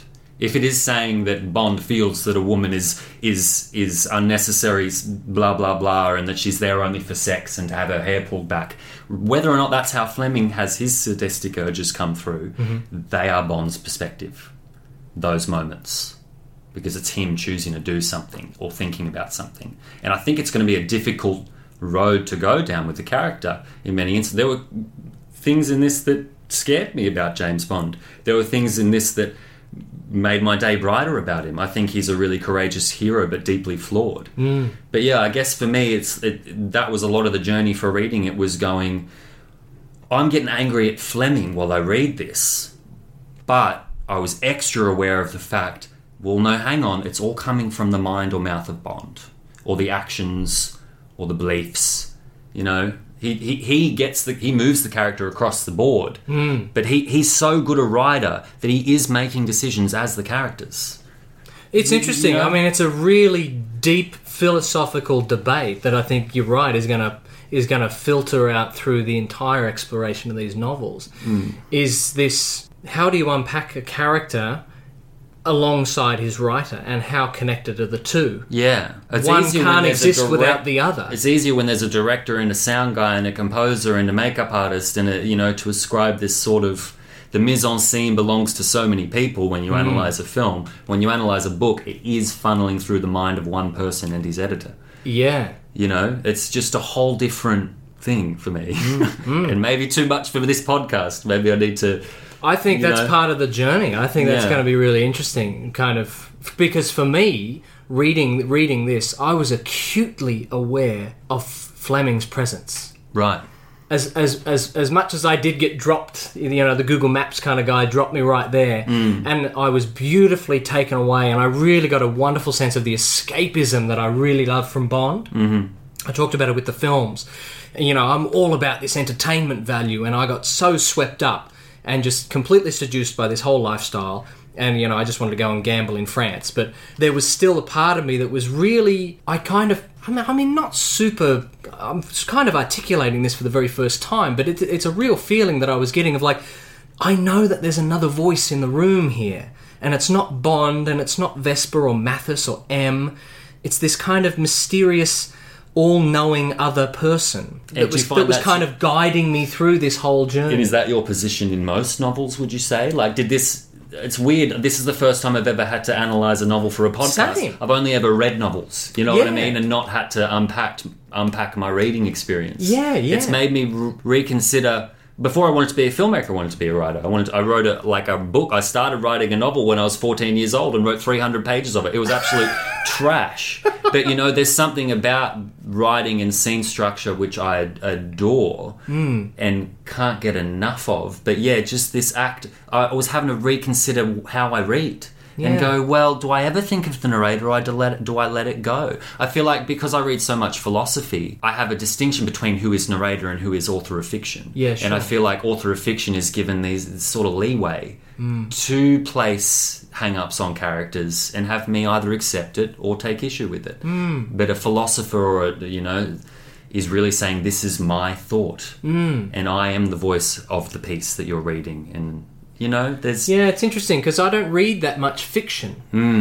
I'm quite very much in the world of non-fiction, but one piece of fiction that I absolutely adore are the Patrick O'Brien, um, Jack Aubrey Mathurin series, Master and Commander, the big Russell Crowe, yeah, you know, remember you swashbuckling. talking about those. And that, for me, very much positions Jack Aubrey, sea captain, Yeah. as the protagonist. But you're acutely aware of the author's voice Sure. and his historical accuracies guiding you through and the different relationships and perspectives of all the different characters. So I guess to answer your question, yes, I think generally Hmm. You've speaking, always relied on a narrator in a way. yeah, You've that I leaned do towards feel one. that there's a narrator, this third all-seeing, all-controlling, all-knowing voice. Hmm. Brandon, what about you? In all of this, do, do you hear Fleming's voice, or do you kind of Yes. get lost in Bond's? Yes, and I, I'm, I'm, a, li- I, I'm kind of a little confused now because I don't, I don't actually know what we're talking about when we talk about the narrator.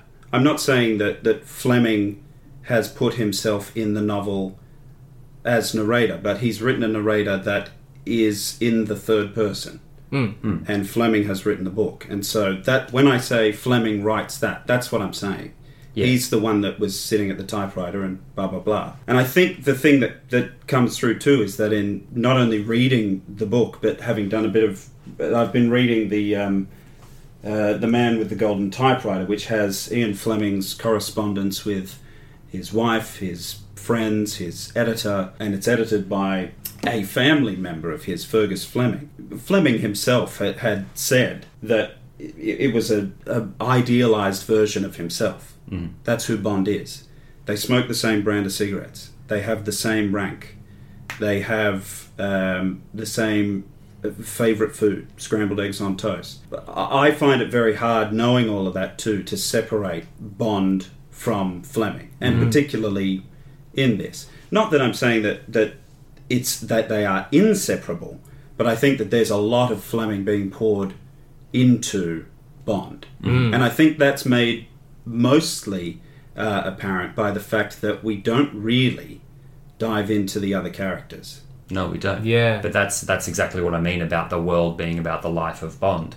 Is like in relation to Vespa specifically, I felt like when we were introduced to her in the novel, I was eh, so frustrated because she was designed purely as a sex symbol, talked about before she came on s- on screen in my mind's Yeah, eye, yeah. and then and then arrives and isn't is barely looked at at Bond. But that was one of the keys for me in unlocking this whole thing that I'm talking about, Mm. or trying to unlock it anyway, was that when Bond, not Fleming, or, or the author or the structure of the story, but as an organic form, the story being told, when Bond decided it was time to start looking at Vespa, we started looking more at her. And we started to unpack her as a character when he had time for her. You know, there's there, to me, Yes. there's that very clear distinction. And, and then she becomes one of the most beautifully explored characters I think I've actually read. You know, I know it's a. There was something about made mention of the cliched nature of the kind of after the baccarat table in those um, Oh yes. Yeah. reviews, yeah. and to me, it's like I know that it's kind of a tired story, but to me, the way it was written, I thought 1953, a fucking s- a story about deep sexual tension and pinning all of those sexual tensions to motives and making effort to pin everything and, and paint the elaborate kind of web that leads to the sexual tension not being about the sex purely. I think, why doesn't anyone unpack that about Fleming? About what that says about him? That to me spells a man that is very knowledgeable about what sex means. You know what I mean? Mm. It's just, ah, it really confused me. I, I, I'm just, I feel like I'm a light after reading it because I want answers that I know aren't going to come. And that's Well- what analysis is, right? Yeah. Yeah, we might find them along the way, and we might get a bit of help from uh, from s- from some fact checking, or or from other people's um, perspectives on this too. I want to throw a question out because I came across something on the back of my version, which is also your version, Darby. Oh, yes. On the back cover of our edition, it says when Ian Fleming quit naval intelligence in 1945, he had a plan to write the spy story to beat all spy stories. Do you reckon that's true? Yes. Did he actually go out with that intention to beat the other spy stories Yes, that are out there's there? a um, there's a couple of letters actually. I'll um, I'll find where it is. He he wrote that in a letter to Really? uh, to someone. Yeah. Because I thought that might have just been, you know, like a, a publisher or a new edition kind of, you know, trying to get some trying to get some eyeballs, a bit of clickbait kind of talking, of going, no, no, no, no, no. He was trying to he was trying to beat everyone else, and I thought, oh, I thought he might just want to write a really cool story that he's had in his head since working in intelligence. Well, here, here's here's something. This um, I, I won't read it all, but here's here's a quote that kind of feeds into that. This is a quote from Fleming. I really cannot remember exactly why I started to write thrillers. Fleming recalled in 1956, so three years after uh, Casino Royale. I was on holiday in Jamaica in January 1951, and I think my mental hands were empty.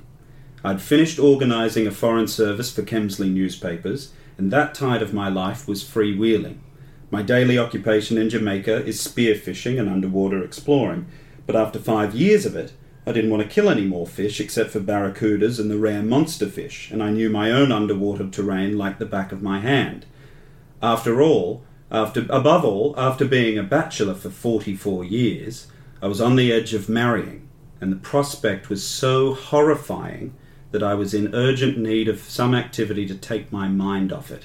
So, as I say, my mental hands were empty, and though, although I am as lazy as most Englishmen are, I have a puritanical dislike of idleness and a natural love of action. So, I decided to write a book. And then he did say in one of his letters that uh, his aim was to write the spy novel to, to end all spy novels. Hmm. Wow.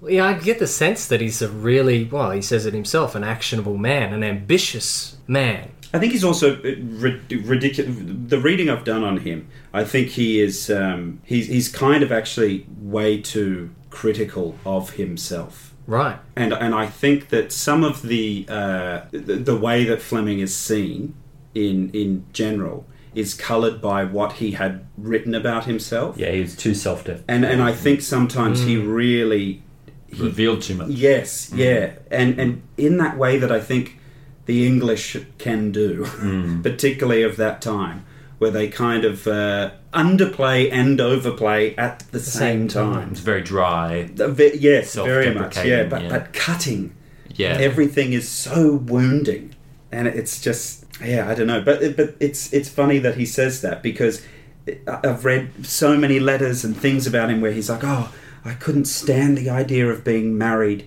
and falling and, and doing that and then that back half of the novel Is all bad. is an extraordinary love story yeah. and he's broken by the fact that it falls apart the way that it does and that she's dead Yeah. like that i'm just like what contradiction that is just in and of himself and how he sometimes i wonder if he knew just how good some of his writing was Mm. Yeah. because you just kind of go uh, that that's the interesting thing that i find with fleming is is like there is so much of bond in him and so much of bond I, I, I- it, it's it's hard i mean i'll be interested to see how bond evolves as it goes on particularly as bond as a character and fleming as a writer were becoming more and more well known Yes. because it's fascinating how much of an influence the films changed the novels as well once the films Because came they out do and start coexisting, Y- don't yes. they? When Yeah, does they that do. happen? so 1962 Because They he's are at the writing back. all the way up until his death, which is what, 66, 67? I think Does he last that I long? think 65, Right. 64. 64 he died. Okay. Yeah, okay. he died 64. Interesting. Um, and the last novel is The Man with the Golden Gun. So, God, it would And then probably Octopussy be... in the Living Daylights is what? It's not a novel, it's a. They're It's short like short stories. stories. Yeah. Yeah. It's a collection of different short stories. So I got a bit of a question because we're at the start of this whole sort of journey, and I want to kind of get some big, grand, sweeping kind of thoughts from you, gents. One of the big takeaways, and for me, and certainly something that I hear being spoken about a lot, is Fleming's attention to detail.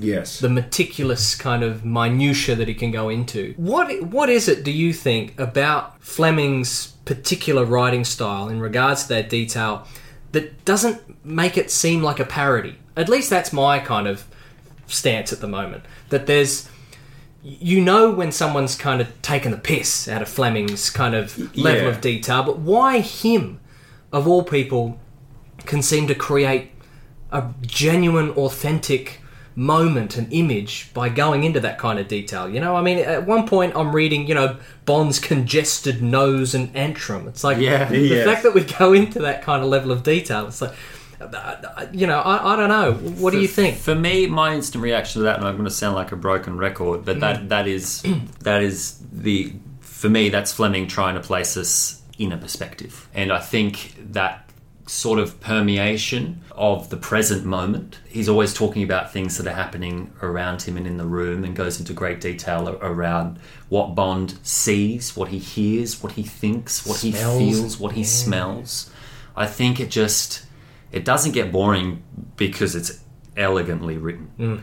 First and foremost, the mind loves, the eyes love following along with it, so it doesn't tire, and it paints a really unique picture. I think that is at the heart of what the James Bond experience in the novel form will become Painting a unique picture. paint, painting that picture, the painstaking detail. There's a line in here um, where he talks about, in, in this introduction by Judd, which I, I might quickly read for you. Please do. I think I know the reference you're Mm. Yeah. going to make. Bond never simply lights a cigarette, he lights a Morland with a triple gold band, using his oxidized Ronson lighter. Yes. The point about such detail, easily parodied but hard to do effectively, is not only that it adds a particularity to a scene and contributes to character, but also that it enhances the reality of the imaginary world the author is trying to evoke. Well grounded specifics am- are particularly important to Fleming when it comes to cars and guns. In making technical details central to the, central to the progress of his story,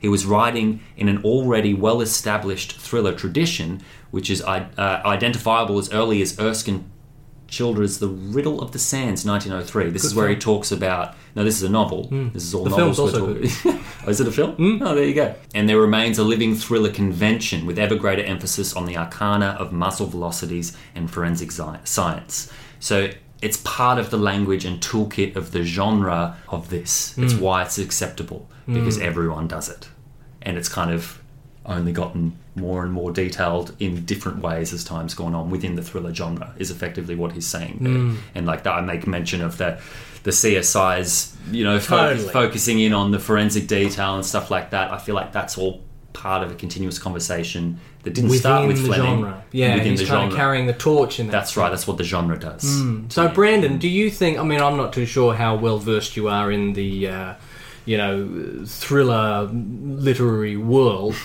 do you think that there's anything in particular that's unique to Fleming's detail specifically? Yeah, the thing that stands out for me the most is just how high class and extravagant the s- the scenarios are. The fact that he doesn't he doesn't just have steak for dinner.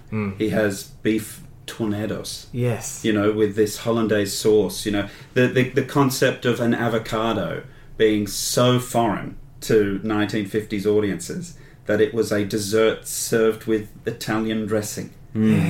Like what? A, cr- that for me, I was just like an avocado pear. What the fuck is that? I know, but they said avocado. I was like pear. avocado pear. That must be. An avocado. It must. Well, I was like, is it a pear that looks like an avocado? Yeah, Is it a type of pear or is it? and then it was looking it up. It's like no, an avocado pear is just an avocado. And I was like, oh my god, he she's having fucking strawberries and cream. Yeah. and he's having an avocado, and, and but the way he describes it, it's like this this kind of gourmand, you know, experience. There- There's something about it where because it's funny when you were talking about John le Carre um, earlier.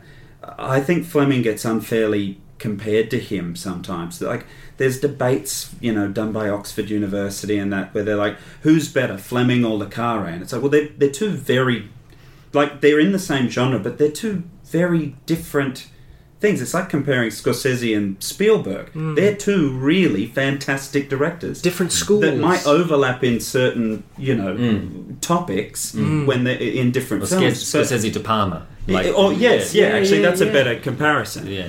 But they're doing it differently and in their own unique way. Hmm. Um, and whereas I find Le Carre, um, particularly with books like The Spy Who Came In From the Cold and that Smiley's People, he's very much obsessed with how espionage really was Right. during during the Cold War. Whereas Fleming's is kind of this, which I think you mentioned earlier, that it's the the, the kind of Errol Flynn version Hmm.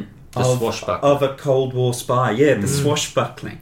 There's this kind of heightened, like, It's a it's a pulpy B movie. Yes. that's what's happening. yeah. on the pages of this thing. But Yeah. it just happens to be insanely detailed. And and instead of it being the kind of like the smoke that's in the air coming from like a dank sewage pipe, Mm. it's coming from a triple gold banded Morland cigarette. Mm. Yeah. And And I I mean, mean- there's a class to One, one thing, I, you know, the, the whole historical bent, but I mean, 1953, we're talking about a time where 99 out of 100 people reading this novel will never get anywhere near one of the rooms James Bond is standing in. Uh, Exactly. You know, that Exactly. transportive sort of quality, the travelogue, which later becomes so central to the films and a cinematic audience, Absolutely. was just as important in 1953 to the audience of readers he had. Yeah. it. Yeah. It's yeah, it- the, it- the- and the detail enhances that. It, it, it's like I can feel what he's feeling. Yeah. I, can I wanna be see there. What he's seeing. I I, wanna am touch there. that I thing. am there. Yeah, that's Yeah. the power No, of it's it, not, isn't I it? want to be there. They are actually. Oh my god! getting I the was there. experience of it. Mm-hmm. yeah, yeah. It's an early form of virtual reality. You're Yeah. actually plucking someone out of their When you place said and that time. earlier, I was like, yeah, this. I put on the really goggles and I does. can, yeah, I can Yeah. feel everything, smell everything. But what about how all that detail applies to Bond? What does that What does that tell you, Brandon? About Well, it, so Hmm. this was um, uh, something that, that jumped out for me is is how obsessed Bond is with detail. Yes. um, is what kind of makes him such a good spy, Hmm. but is also what causes him to miss the things that are straight right because he's in so front he's of so him. judgmental.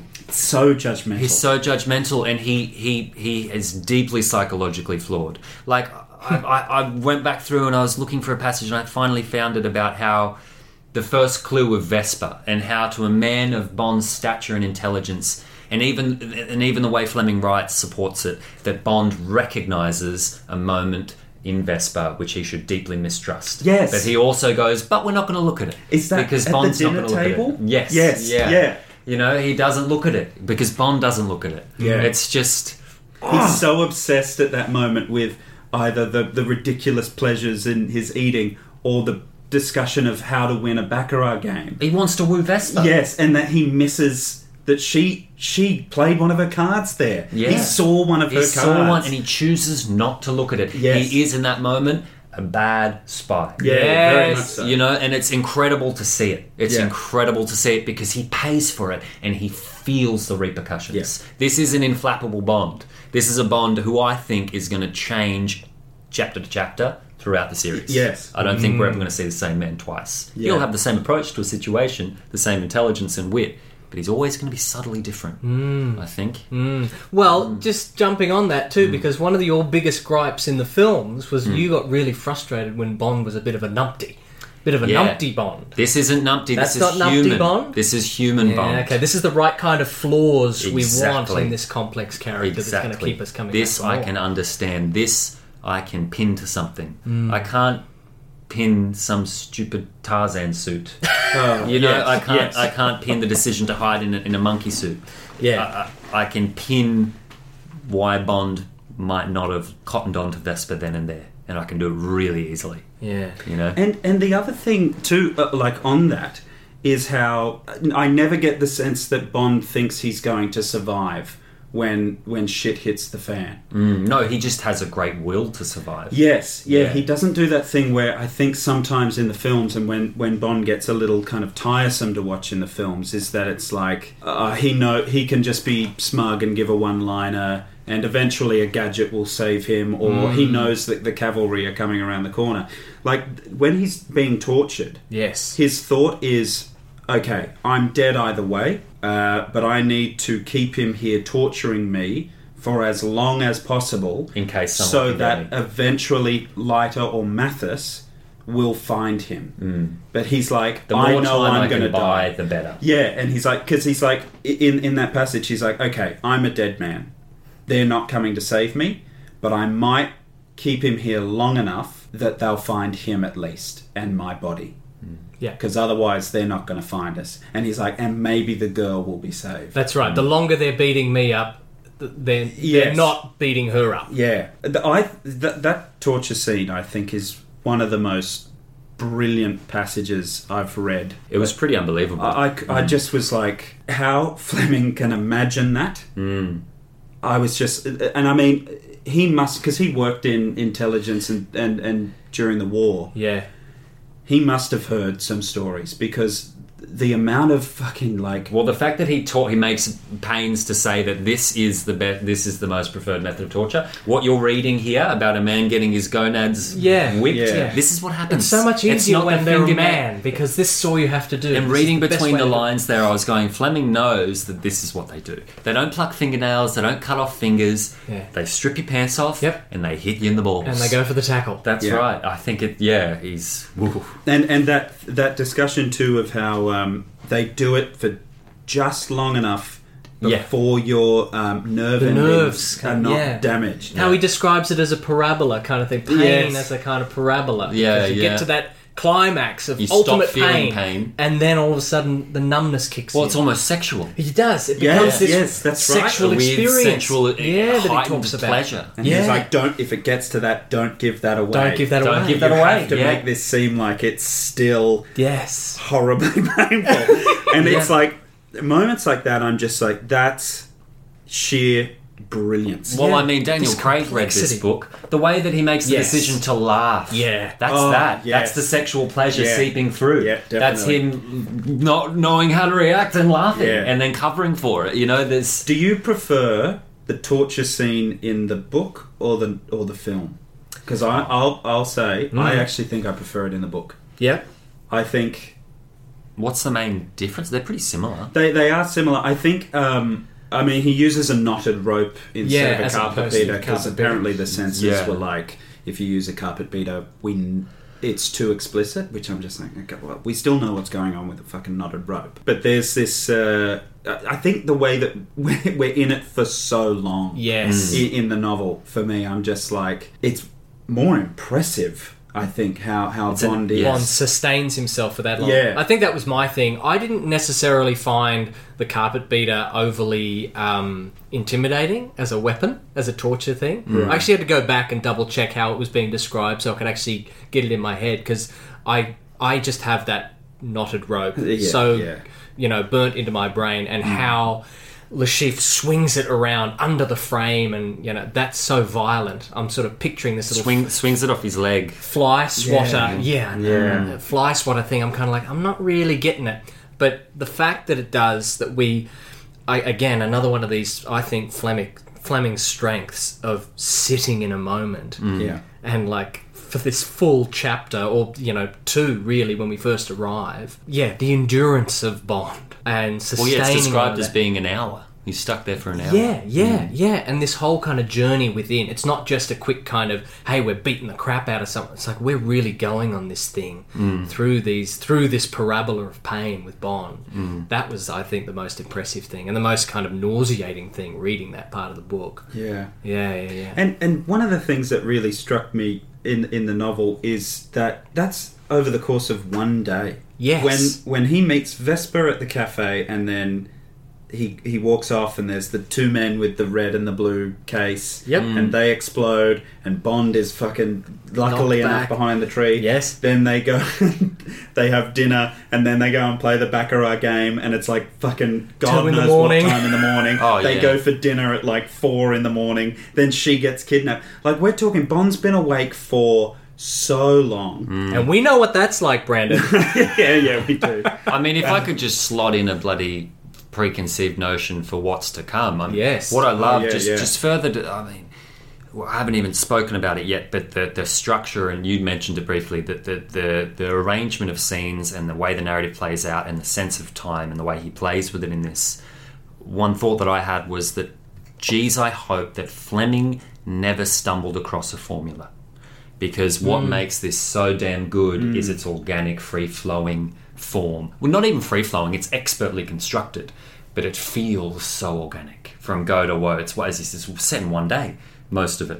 It Yeah. just kind of goes phew, like shoots through like that. I just hope that uh, as the films discovered a formula, Fleming's trying to pump these out. I hope he doesn't start to produce the same thing and instead finds new ways through each I, time. I will say Interesting. there's a couple of novels actually where I think the biggest criticism he gets is that he doesn't follow a formula. Right. And Wow. so, for hearing you say that, I'm like, I think you're actually going to be pleasantly surprised Great. Hmm. with where some of these go. Because Or maybe you'll eat your hat and crave the formula. maybe, maybe. I don't think I will. Interesting. Because I was just, this kept me guessing, even though I knew the damn story of Casino Royale Yes. and I knew Ve- Vespa would be a twist, you know, to expect, and I was looking for the signs. Yeah, You know, yeah. It was still all new Yes. in, in the most vivid way possible. It was new. It was Mm. new to me. I don't know. It's- Yeah. yeah. It's interesting. It's a novel I've read a couple of times now. I've, Mm. s The movie's my favourite. I was still reading it over the past couple of weeks. I was still getting that thing of like, oh my god, I'm completely. This is completely different Mm. to, to anything else that exists out in, particularly in the cinematic Mm. um, eh, kind of franchise. It's a real pleasure to read it. It is. I Hmm. I was so amazed at how short the chapters were, or at least how they felt anyway, Some of because them I are was two pages. tearing through them, and uh, just it, it just felt like it really moved at such a pace. Yeah. Did you guys feel that? What was your sense of time like when you were reading this thing? I feel like I'm a pretty bad or lazy reader in a way. Right. I like to do, I don't know, I like to do little bits at a time and then long periods of reflection. Let it sit. let it sit. Go back for a go couple back pages, into let it sit. Yeah, so I wouldn't, it was definitely not a, a brief adventure for me. Right, right. I kind of sat in it for a while. Like you a good Fleming like a scene. good Fleming You sat I in it. sat in it and Yeah, enjoyed yeah. it for a while and it might have distorted my sense of the actual time. Interesting. Because when Brandon had just said that was all in one day, I was like, no, that was a couple. That was a couple of weeks. a, you know, it's kind of yeah. That was last Tuesday. yeah, yeah, yeah. Oh, that's interesting. That's interesting because Hmm. I definitely got a sense of the, of, of the pace. I don't know. I don't know if it's Not the to say it was ill-paced. No, no, No, no. no, but I know what you mean. Yeah. How that kind of experience, your reading experience, sort of influenced. I mean, Yeah. I'm a bit jealous of you in that sense because it really stretched out the experience. Yeah, yeah, it did. You know, this was a real lightning bolt sort of thing for me. Right. And there were late nights there where I was sitting up in the office reading and going, I need to go to bed, but I really don't want to put this thing down. I was Yeah. saying to Brandon like a few days ago, going, I now know what people got so excited, why they got so excited for books, because I mean, no TV, no cinema, or whatever. it was Oh, yeah. back in the day, this was your entertainment. This was Yeah. it. and uh, I get it. Yep, it was so absolutely. exhilarating. It's a movie. Yeah, yeah, Yeah, it's a movie 100%. before the movie kind Yeah, of thing. It's yeah. Mm. like this is this is real entertainment, and that's what I'm all about. I got a, I got Can- a question. Can I ask you actually on well, that? I'll think about it. because you're in with the films you were definitely more of the the Brosnan the fun time kind of blah blah blah. What possibly gave you that idea, Brandon? But but this this novel feels very different to that. Do you have a very like is there a different expectation for you when it comes to novels than when it comes to the films? I think there is now. I think there is. After reading this, I I really love this Bond and this world and this voice and style. Hmm. It's certainly not, you know, as much as I love them, Dubs, a gadgetry whiz bangery. Um, Just because I write them doesn't mean I am. I'm getting something from this Bond and this and these books, or at least this one in particular, yeah. that I don't think the movies can give me. oh, absolutely. You know, and that might be an 'Cause you obvious can't thing read to a say. movie. Hmm. Well, you can't read a movie, Yeah. can you? But I don't Unless it know. has subtitles. Perhaps yes. In that situation, you can kind of read a movie Hmm. um, or a screenplay. Yeah. The type of bond this is, the level of kind of complexity emotionally, Hmm. you know, historically, the the debates that he's having, particularly with Mathis in the hospital about what what is good, and what is who who are the heroes, who are the villains? That was- Should I resign? That was my least favorite part of the book. I must really? say. Oh, When that's he did- interesting. I, it felt it felt that that was the only part for me where I kind of went, hang on, what's this? It, it, it felt it felt for me a a little out of place from where we were. I was kind of a bit like, hang on, is this the author having a a bit of Oh, a talk okay. here? That the seed hadn't been planted for that earlier. Uh, yeah, I, I, I think it was more the, f- the fact that it, it, it that was the only part of it where it really felt to me like Fleming was having an argument with himself. Yeah, right. Let's use this scene as a kind of moral, philosophical debate Yeah. platform. particularly what, what, with what Bond is coming out of at that point. I just felt a little, I don't know, slightly, Unjustified. slightly too easy to get all. It was just so succinct. It was You know a what little. I, mean? know what you mean. There was a bit of it. it and not their bit relationship. cheesy. Yes, yeah, It- and it It's a bit didn't feel cheesy. like that was their relationship previous to that. No. you know what I mean. Yeah. Like Mathis seemed very, um, for me, when he was first introduced, particularly when he comes in as the radio salesman. Mm. yeah, yeah, Yeah, yeah. I was like, oh, he's. I mean, it's Karen Bay and that kind of stuff. Mm. But he was kind of like a guy who took great pleasure in his job. in the acting of it. yes, in and the was just kind of entertainment. like, oh, look, you know, here for a good time, not a long time, almost. yeah, very much. And then I don't know, Mathis became something else in that scene where he became a bit like Well, he was ultra dismissive of Bond's Yeah. kind of philosophy. yeah. it was like, I don't have time for you. For Yeah, your yeah. He's like, what? funny You're shit." not. You're not going to fight for the He wouldn't, state he anymore. wouldn't be a friend, the friend of Trey Bond, I tell you. I don't know, but don't you think? Don't you think the the great showman, great entertainer that is Mathis is is dismissing Bond because he's being a bit of a downer? Of like, oh, don't think too much about it, old boy. I Come think on, have so. a good time. Yeah, that's for sure. yeah, yeah, yeah. I mean, yeah. Oh yeah, you. you Well, I, I did initially feel that that same instinct of this feels out of place, but I will say that it goes on to be quite a nice discussion for what it's worth. yeah. The, the point he's arguing, I'm like, oh, that's great. Yeah, that's great. Sure. yeah, it's not. It, it, it appears in a shitty manner, but then it it's all right. I was okay with it. Okay. Didn't. Yeah. And Mm. and actually, that's one of the bits where I was like, oh, that's something that they put in the film, and I think their distillation of it in the film is is actually by it being more succinct is way more clear Right. and has more depth to it. It's the um, oh yeah. So you see, he said, still looking down at his bandages. When one's young, it seems very easy to, s- to distinguish between right and wrong. But as one gets older, it becomes more difficult. At school, it's easy to pick out one's villains, heroes, and one grows up wanting to be a hero and kill the villains, blah, blah, blah. Hmm. It kind of felt like a statement, a kind of prophetic statement from Fleming as to the direction of the James Bond mythology. Yes, You know. yeah, It- it- so weird. there, one thing that I was like, oh, that makes a bit more sense to me was in the film, Mathis says that to Bond, Right. whereas in the novel, Bond says, it to, Mathis. Interesting. So there's this kind of that I was just I there was a part of me going ah I, something I, I there. like the conversation they're having, but it was just the stickiest part of the of the novel where I kind of went "Ugh, I don't know if this this sits right for me. There you go. Because I had a real moment in that scene. Yeah, there you go. and I and I sat back after that thinking, well, that to me seems to be the ultimate question for Bond. You know, like when Mathis when Mathis says, "But don't let me down and become human yourself." How could we Yeah. lose such a wonderful machine? Yeah. At the end of that scene, I thought, well, that's kind of that's kind of it for me in a way. Well, he invigorates Bond as well in, in relation. What about the people, Smirsh killing innocent people on the streets of totally, France? all of And- that, yeah, all of yeah. that, and, I, and I'm sitting there going, well, yeah. How, I mean, how human can Bond allow himself to be? And that seems to be a bigger discussion around, you know, Vesper and all that kind of. He risks everything by allowing himself to feel human. You know, Mm. like he's to open up and to let people in, to to let the emotion in. He's risking his heart. You know, he's risking his mind and his sanity, but ultimately he's risking his life. You know, with all of the bad he's trying to get him and stuff. It's Mm. like how what what is this line? And I thought that was really galvanized for me in that sequence.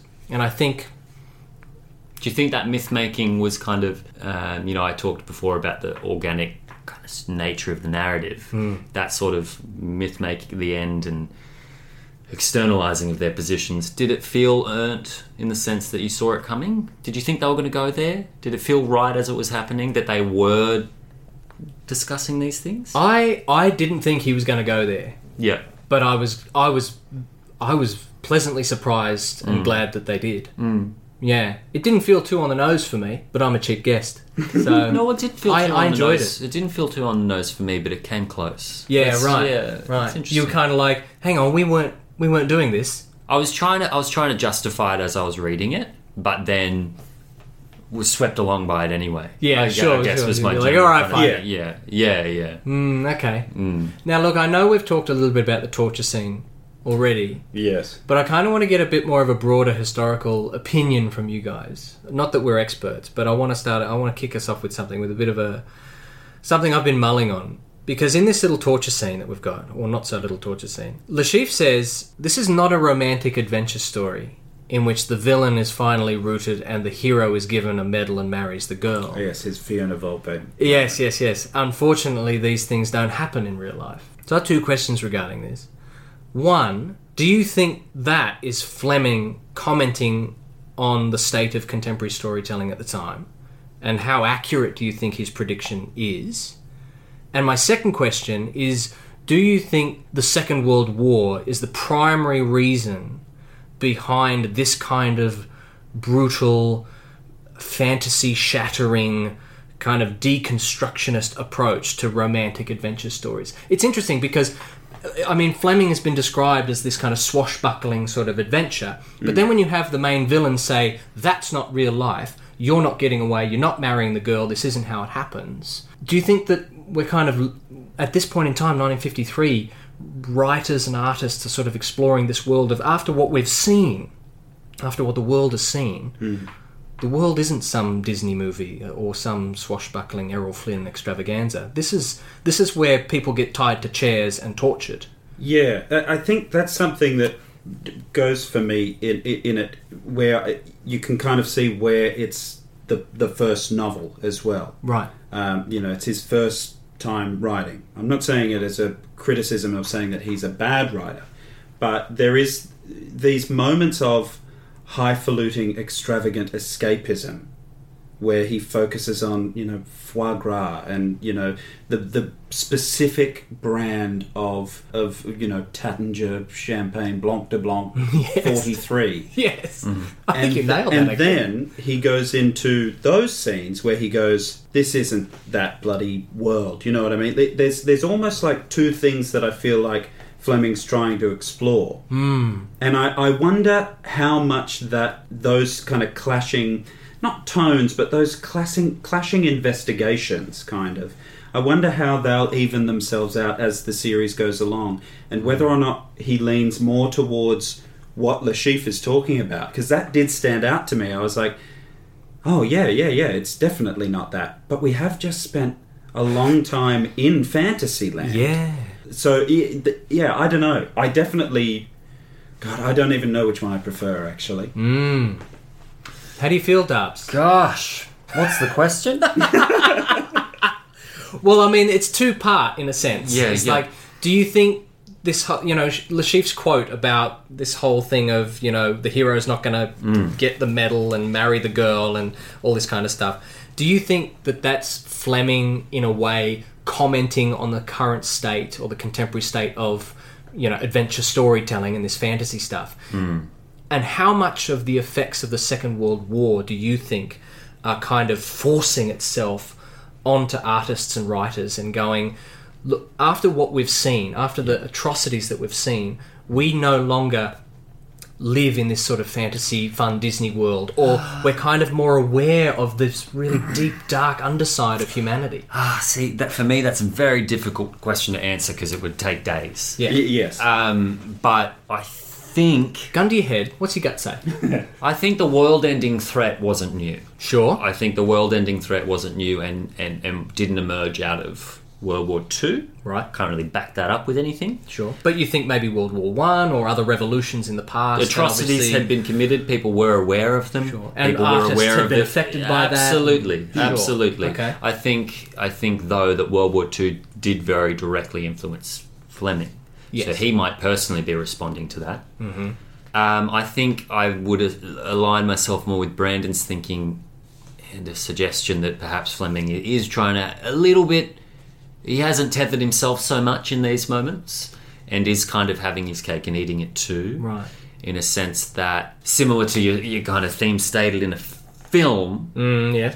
this resolution or discussion isn't necessarily what we should have ended up with do you know what i mean Not Fo- quite. follow along like the, the discussion of heroes and villains in the grand scheme of things and, and this isn't your father's fairy tale Yep. etc etc the fact that it's in the book alone is um, suggestion that it, that it's it just comes from Fleming and it's not thought about because I don't think that it emerges from From the within- story. from the story. Yeah, yeah, yeah. We don't have much evidence for this kind of discussion earlier, kind of peppering No, and throughout. even Le Chiffre isn't a kind of all-conquering villain. He's a he's a pimp and a money launderer. Yes.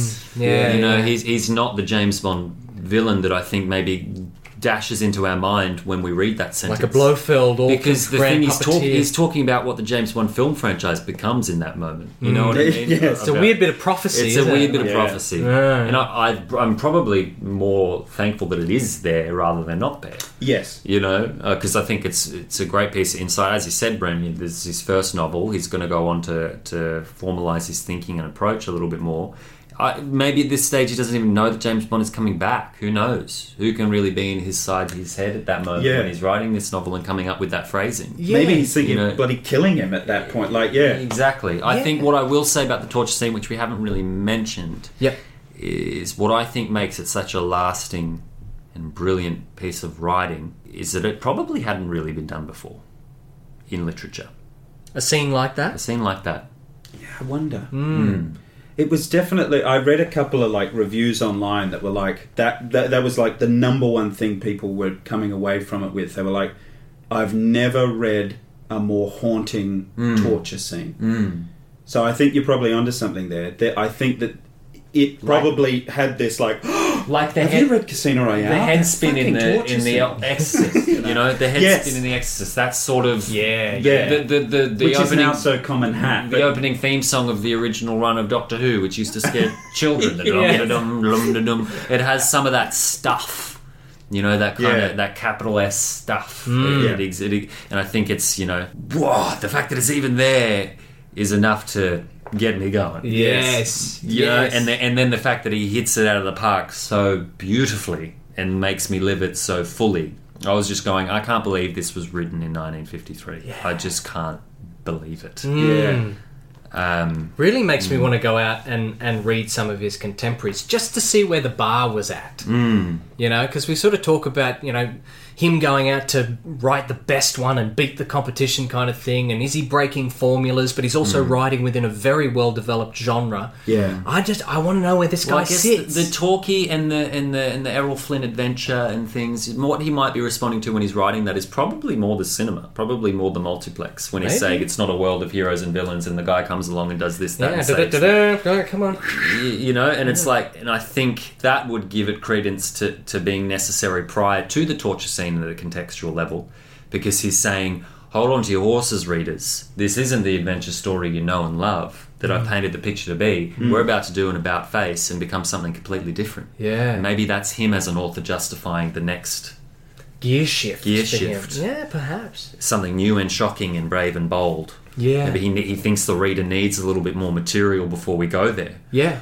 i don't know Yeah. this is all big thinking It's massive stuff, and I love hearing everyone's different takes on it because my experience, I get, you know, I mean, you're sitting alone in your house, it's dark, you may be a little bit scared, you're reading the book, and you're having your own little experience. So hearing your different perspectives is really opening up my mind, and oh i'm so excited it's it's, just- just it's so it's just completely I feel like we're fascinating. going to end this podcast and have barely Scratch the scratched surface. I know. Mm. I know, right? We could sit here for days. Uh, just on that though. Yes. uh, in terms of him not being the, the kind of the big grand old daddy villain. Mm. Yes. That in and of itself is like as soon as you said that I was like, oh man, and that's why he's so much scarier.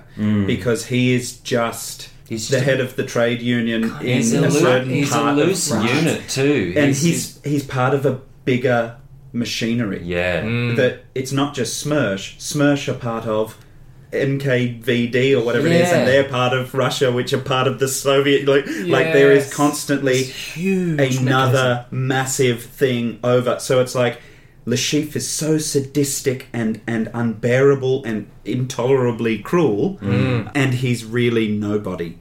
yeah, Yeah, at the same time, right? And in the way that he's just so very quickly dismissed by the Soviet the Smirsh Smirsh agent. guy that comes in It's groundbreaking it's stuff. it's like oh my god oh my god he was meant to be the devil yes. but he's not even one of the, the top demons Yeah. you know it's like Little it's bit of bait terrifying fish. I know, It's Mm-hmm. yeah. like- Well, we're talking about him. What do we think of Lashif in the book? Who did you picture? Because Oh, when I God. read the dossier from M, yeah yeah I was not, I was not getting the Lashif. it's from, not Mads Mikkelsen It's not Tell- Mads Mikkelsen. tell you who I had. I mean, I said I didn't really see faces. Yeah, but you got to a sense Oh, gents of someone. before. I got a sense of someone. Uh, Um, well, it's it's Philip Seymour Hoffman. Oh, really? Yeah, for me, it's Philip Seymour Hoffman. Oh, wow. The man that wants to be Brandon McClellan. Yes, yeah.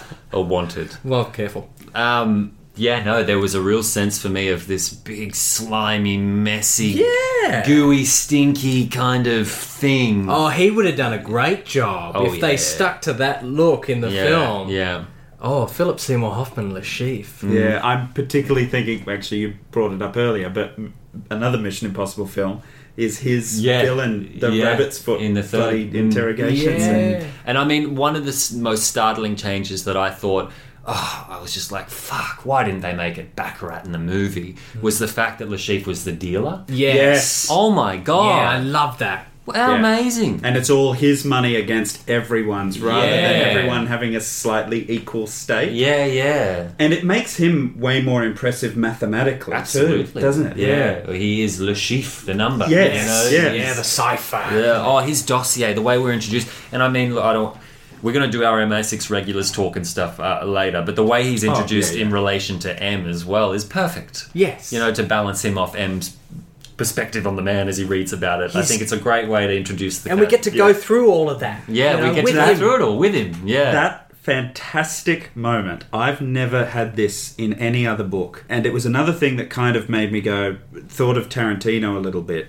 Was when we're in the middle of reading this dossier, and then He goes all into of a the sudden club. he goes, "What the fuck does this mean?" yeah, yeah. You- And you it's like, totally- you yeah. hear that it's a record scratch moment. yeah, yeah, yeah. And, And we're yet like snapped out, out of, of it. this established format of Oh. here's a document, and then we're into a scene, and then we're back into the His- document. I his was like, balance- this is awesome. His balance of perspective. I mean, this is the sort of stuff when you think about filmmaking. And John Glenn, I talk about being a pioneer of perspective in the in the Bond films. Yes. Yes. Ian Fleming. And, and the way he positions the audience, the the, the, the camera of the mind, Yeah. is incredible. That you can be there, that the, the, the oral sensation of, of M's voice in his own head is pervading yours, and then he snaps out, and you see his anger, and you feel the tension in the room. The room becomes awake again. Yes. you know, Yes. it's it's incredible storytelling. He's he's really breaking form, like fucking early on in this piece too. Mm. Yeah. That was one of the things I was most struck by was just how he- he's not following what other people would be doing. In No, it. doing his he's own just thing. like, no, fuck it. Uh, The you s- would look up from that because when M looked up from that, going, "H- what does this mean? Just write it in English. I was up to that point. Going, that was "Why the is that straw that so-" broke my Yeah, back. yeah, Does that I was like, say? why is that in French? I can't have my phone on constantly while I'm reading. Google I don't Translate. speak French. I hate when there's too much foreign Yes. language in a book. and, and when it happened at that moment, I was like, oh my god, that's exactly Paul what I'm McCarthy thinking. Oh, does it with Spanish all the time. I'm like, there's like pages in Spanish. I'm like, I Yeah. can't. So it's quite interesting that you know we're picking up on this fact already that it seems to be no wonder yeah. that this s- series of novels were picked up to be turned It's into films. there. yeah. It's That there. he writes almost. There's kind this- of wish they'd have directly been for the screen. as, as bold as Fleming was, though. absolutely. Like. I, I mean, know we the- pra- we praise Terence Young, but it, You they're, wonder- they're pretty safe comparatively to this, aren't they? Oh, they are. I mean, yeah. the, these you, you make. I mean, I don't want to get my ideas out. yeah, yeah, don't give them away for free. Don't give them away for free. But you make one of these puppies, page for page, set in 1953, the same scene structure, the same scene order, the same dialogue. You got yourself a banging hot movie. it Yeah. might not Yeah. be your quintessential James Bond film. It's something new, Yeah. you know, and it's been waiting to be made since 1953. Mm. And I know there's a lot of its beating heart in the modern 2006 Casino Royale. Yeah. but it's not. The, it's not. It's very different films. it's, yeah, Mm. Yeah. It's it's. Wow. yeah. Before, well, We got more to talk about Le Chiffre. I was going to say Oh, I don't, yes, I don't want to yeah. move on too much. So, fellas, Yes. I wanted to move on just then, but Darby said he's got more to say about Lashif. Well, I don't know. I don't know. I don't I think we well, yeah. I think we could talk a bit more ab- About the man. about him. I think um, what was it that I found really? Oh, the the way that Fleming characterizes um, his it- in it starts in the briefing, but Bond kind of picks up on it a little bit later, where he he bought the brothel not because that was a prudent way to kind of embezzle money He wanted to enjoy the prostitutes. he just wanted to yeah screw Yeah. the girls and it's Yeah. like that just that opens so much up about this bloody guy Ugh. And then you're also like, oh, he's brilliant, but he's not all knowing. Mm. Like, he has caused the trouble that he is in Absolutely. and and I was just like, it's just, it's just brilliant. Li- Like whereas in the the film, I know I keep going back and forth between the film, but one of the things I, I mean, one of the many things I seem to be preferring about the novel to the film. In the film, Lashif's uh, kind of betting against the market and setting up terrorist attacks. You know, it gets foiled by Bond Yes. but it's not because Le Chiffre's idea was a bad one. Whereas in the novel, his idea is doomed from the start. Yes. Mm. Like he has dug himself into this kind of disgusting pit. That law being passed. yes, and, And that taking the, and the just fucking legs from under Completely devalued all all of his investments. people. Yeah. And this incredibly gross and purely self-serving kind of monster is now desperate, Yes. desperate to you know win back his you know fortunes to pay off the, these these debtors who are out to get him. And, and I kept thinking about uh, the the agent that they say is embedded, the female agent that's embedded within Le Chiffre's um, Oh o- o- yeah, um, operation. 1830 or Yeah, something. something, I think, yeah. Oh, Pretty I'm close, vague on actually. this one. What's this? Oh, it's like Very so briefly in the beginning. the, like In the the dossier. dossier, yeah. yes. Um, they're like, oh, there's this female agent of of you know NATO or MI6, whatever, um, that's embedded. That's like one of his mistresses, Oh, but is yeah. giving us information. And I was That's like, what right. a horrible job! Oh, yeah. no. oh, Yeah, yeah. what an like- assignment. the torture that Bond went through. Nothing. Nothing. Nothing. Yeah, that poor woman. Oh, it's poor it's gross. woman. It's gross. He really did feel gross, yeah. didn't he? Like, there's a part of me that watches the original film. Well, well not the original film, I should say, but the, we'll watch the- that the- tomorrow. Yes, the 2006 Yep. film. Yep. And I think Darbs, you might have even said it too when we reviewed it. Was that there's a part of Lashif in that movie that's like he's attractive, he's stylish, he's sharp, he's sexy, he's kind of like yes, Yeah, it's Matt Mickelson. It's you wanna Matt be Nicholson. him. I mean, God, he's in all black, he's in suits and everything else. It's like, yeah, he's the bad guy, but come on. yeah. With this, it's like, I don't want to borrow this guy. Yeah. Like, he just oozes this, I don't know, not villainy, but just kind of grossness. and and the the big surprise that he speaks uh, flawless, unaccented English. Yeah. Once he finally speaks to Bond, Yeah. He's a Uh, pri- and I mean, he's a prisoner of war of the concentration camps. Wha- well, Yeah, maybe Because he's Oh. got that whole kind of 'Cause there's that- backstory, huh? Uh, yeah, the weird like question mark that's like, Origin. Well, he doesn't faked remember this? his. yeah, and they're like, Yeah. we think he's faked, Faked it. the blah blah blah. Right. Yeah. But that's interesting you say that because that and something else, I Mm-hmm. was like, hang on, is Fleming giving us the actual answer here? Yeah, because I took it to mean that that he had taken the opportunity of being a prisoner of war and the clean slate presented thereafter to build a new name, alias, and history for himself. Yeah, I was wondering that too. It's like, are the do the British have all the information? Mm. And also here? the number, the sheep. You know, Yes, there's yeah. kind of this whole thing to it. Well, it's funny you say that because I wa- one of the big questions I wanted to put to you, and it's it's kind of a bit of a sidetrack, but Mm. it's Um, coming out of the conversation. Let's go. Do you think Vesper wrote the letter Oh. At the end, at the end? yeah.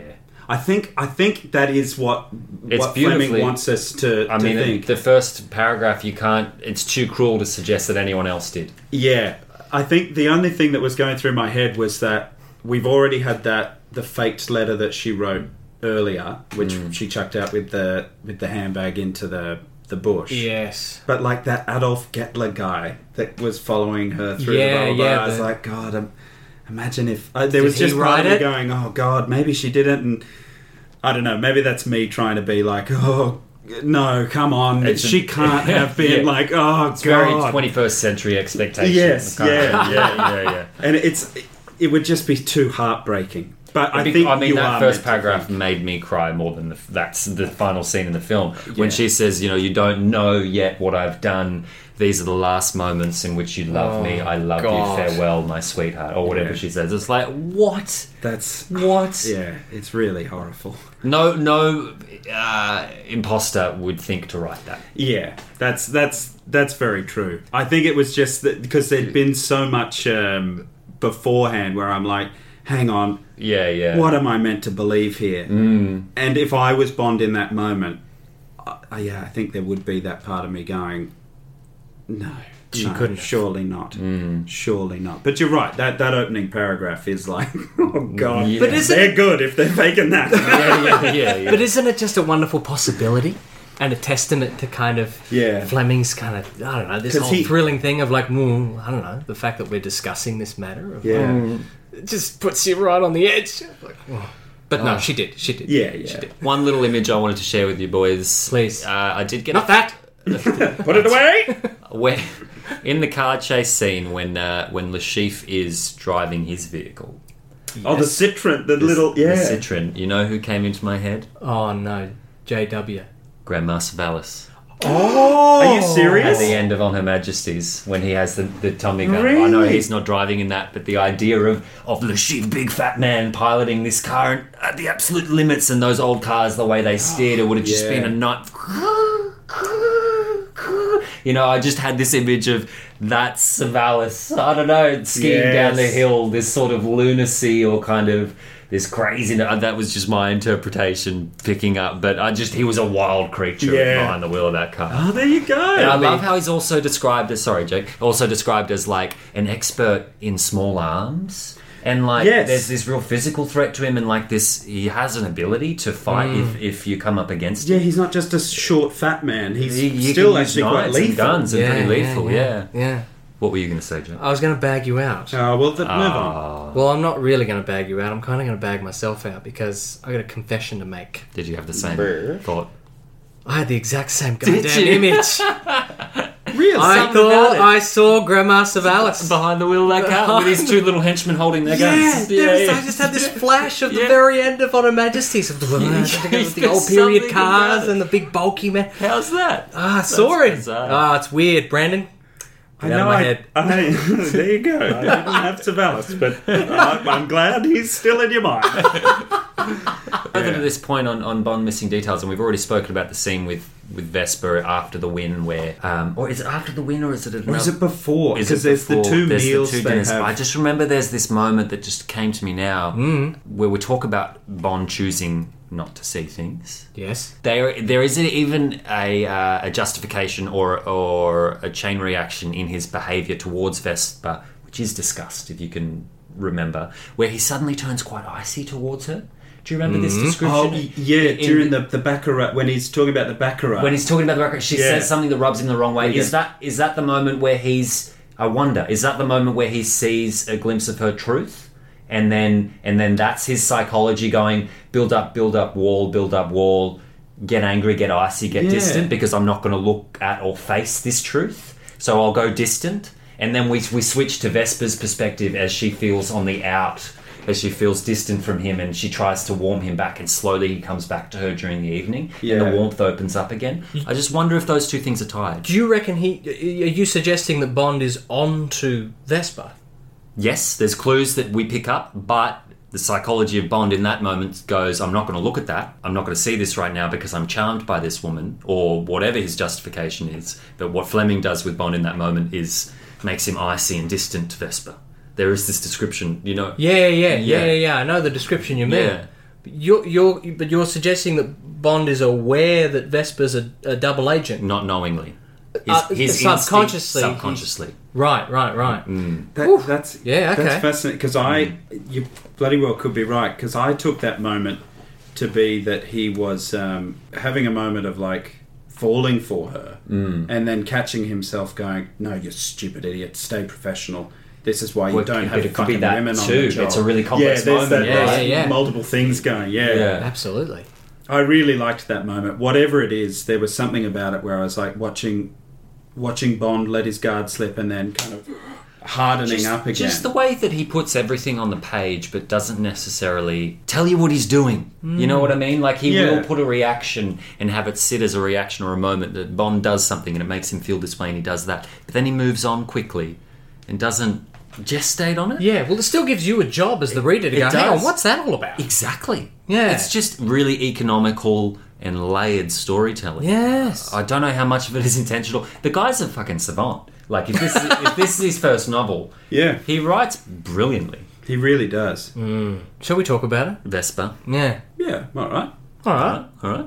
Is there a moratorium on talking about her? Or? Uh, no, no. right, well, I'm, then I'm let's just talk conscious about to it. move too fast because I know there's so much to Oh, talk about. and I, don't want to skim I feel over like- things, but I feel like we're getting into the characters now. That feels Yeah, that, that, seems feels to be right. the way through it, right? Yeah. We're figuring this out as we go along, ladies and gents. because I yeah. kind of feel like Vespa more than any of the other characters that appear in this uh, universe. Um, I'm I, and I'm s- sort of speaking between the film and this novel is the most significant for Bond, and I wonder how you feel about the book version compared to the movie version. Are they one and the same? Are they both very different? I think they're Did you very- get something more or something that you didn't? or I'd be something? I'd be lying if I said there wasn't a tie, you know, between them. There definitely that is. binds. A tie- a tie that binds them. Hmm. Oh, I, yeah. I definitely was reading the book thinking of um, Eva Green at times and and thinking of the relationship in the movie and it was colouring my investigation of what was happening on the page and this, that and so forth. Hmm. But I think I said it earlier about seeing Vesper grow via Bond's uh, as Bond gets to know her better, the reader gets to know her better is an easy Mm, Yeah, way of saying yeah, it yes, initially I didn't think much of her. right. Is my is Yeah, my I, I was the same. Yeah. I, I found when we I had was that wi- first quite scene worried. and she was like, "Oh, he looks like Hoagie Carmichael," and then the glass blew Yeah. up. I was like, oh, "Thank God the glass blew up because fucking." that wasn't heading Uh, in nice. yeah, that- that wasn't- I, was, I was like, all right, I don't care. Yeah, like I yeah. didn't care much for that character. yeah, yeah. But then yeah, she becomes something much more laid and, and in depth. But no, she's not Eva Green. Yeah. If that's what you're asking me. Do you do you do you buy the romance?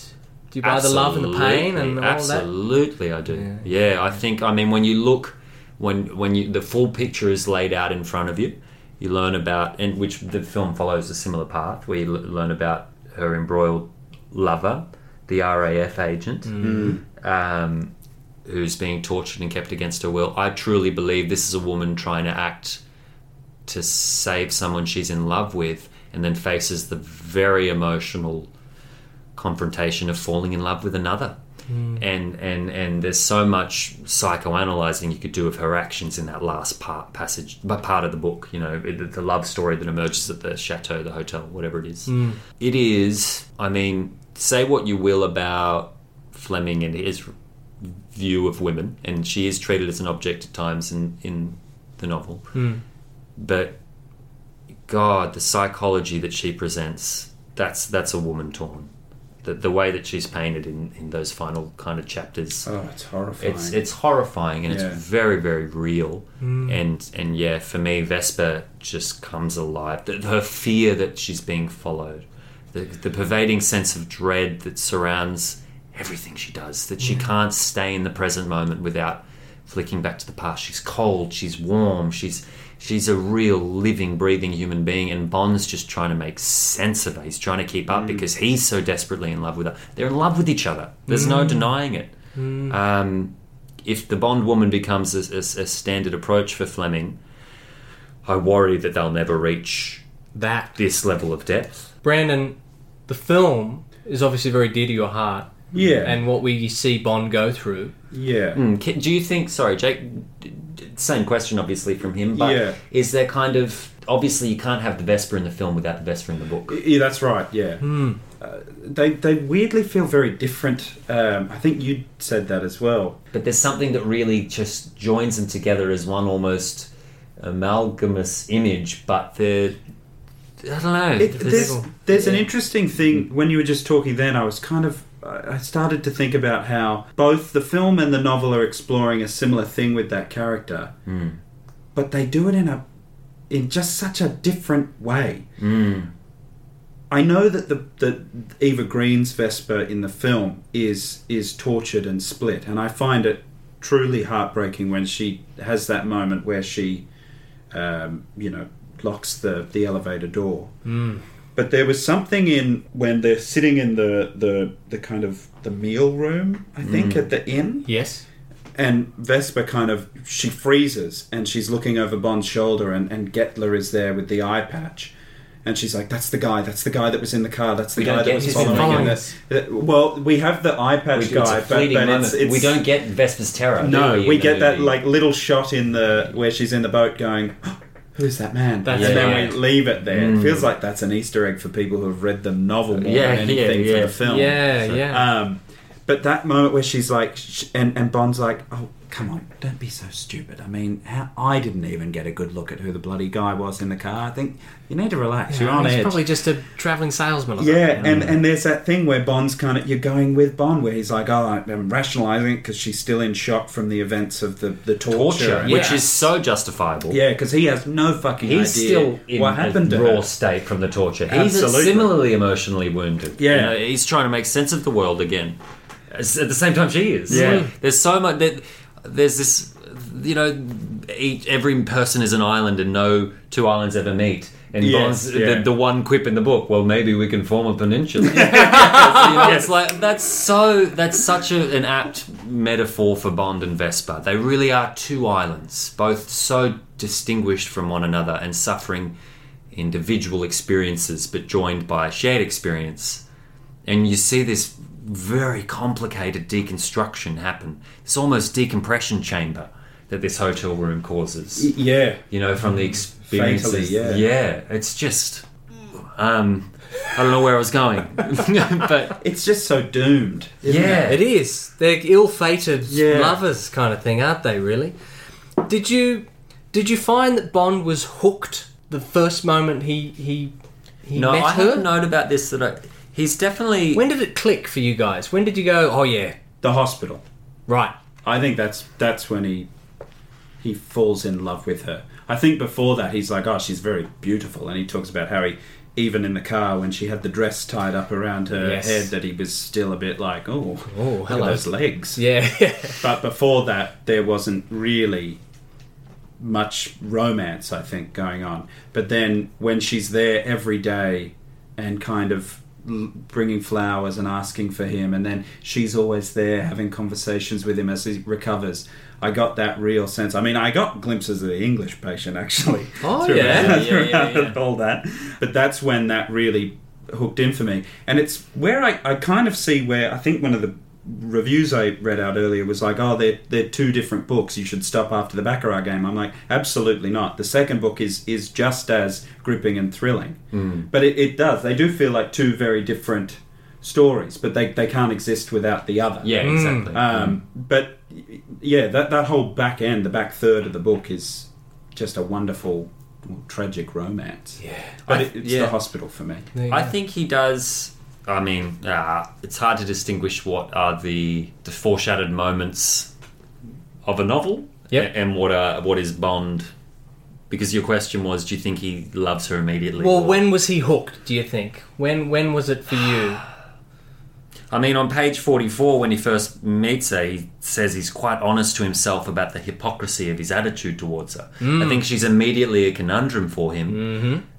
And that's as far as I'd venture Right. in terms of how she immediately appears. Interesting. Is that she's definitely a conundrum and she's definitely set up in the reader's mind as someone who we will unpack later. Yeah. Right. But beyond that, I don't know. When is it love? When is it love? It's definitely lust before it's love. Um, I want to say I don't know. It's hard. I'd probably Brandon the, the Burge. I I would say slightly differently. Brandon, I, I think he's starting to realize he loves her, but I don't think that's the moment he falls in love with her. Right. I think in the hospital bed when he sees the, the full extent of her beauty and grace, he definitely does go, I am in love with her. But I think he'd thought about it before, or at least entertained it. His selfless act of heroism in the torture, hoping that, or thinking of her in his moments towards the end, are a big sign that she's very important to him. For Yeah, me. yeah. That his mind didn't go to some other girl, to some other place, that I went to her. Mm-hmm. So I would maybe argue that's when he's in love with her. Yeah. But I don't know. Because this is the woman that he wants to marry. It is. That was a Yeah. shock to me. Yeah, that was- Bond was entertaining that idea. That It's a shock to Vespa. Yeah. yes. When is it for you? I would go further to you, Darbs, and say I actually believe that she penetrates Bond the very Hello. moment. Hello. Hello. The very moment they meet.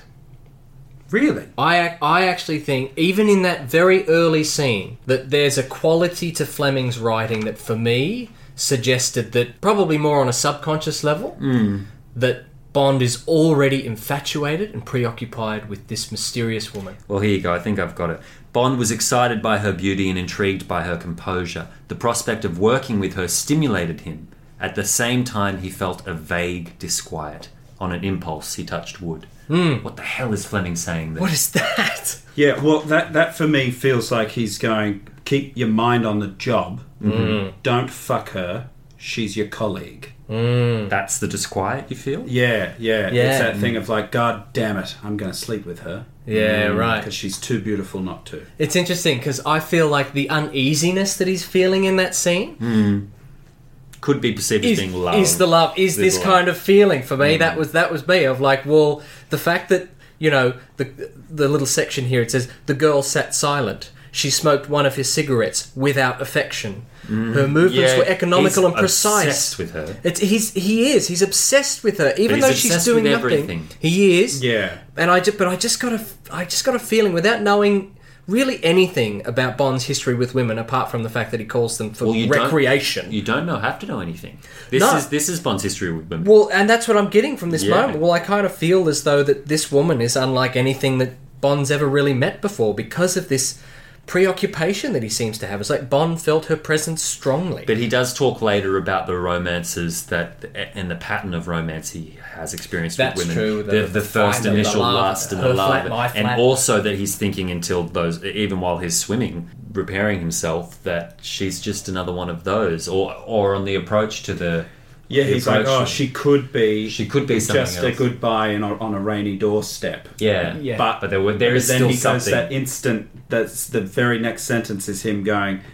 But he knew that she was more. I don't know what the exact Yeah, line is, yeah. but he, he goes. He knew somehow that this was different. yeah, Mm. Mm. I think he def- she, I think she definitely catches his eye as soon as he sees her. yeah, Ah. yeah, Um, yeah. I, I yeah. I guess my thing. I, I feel like they, they fall in love more in the it's def- yeah. w- they uh, he, while they're healing. the story of love it certainly doesn't happen in the just the last third.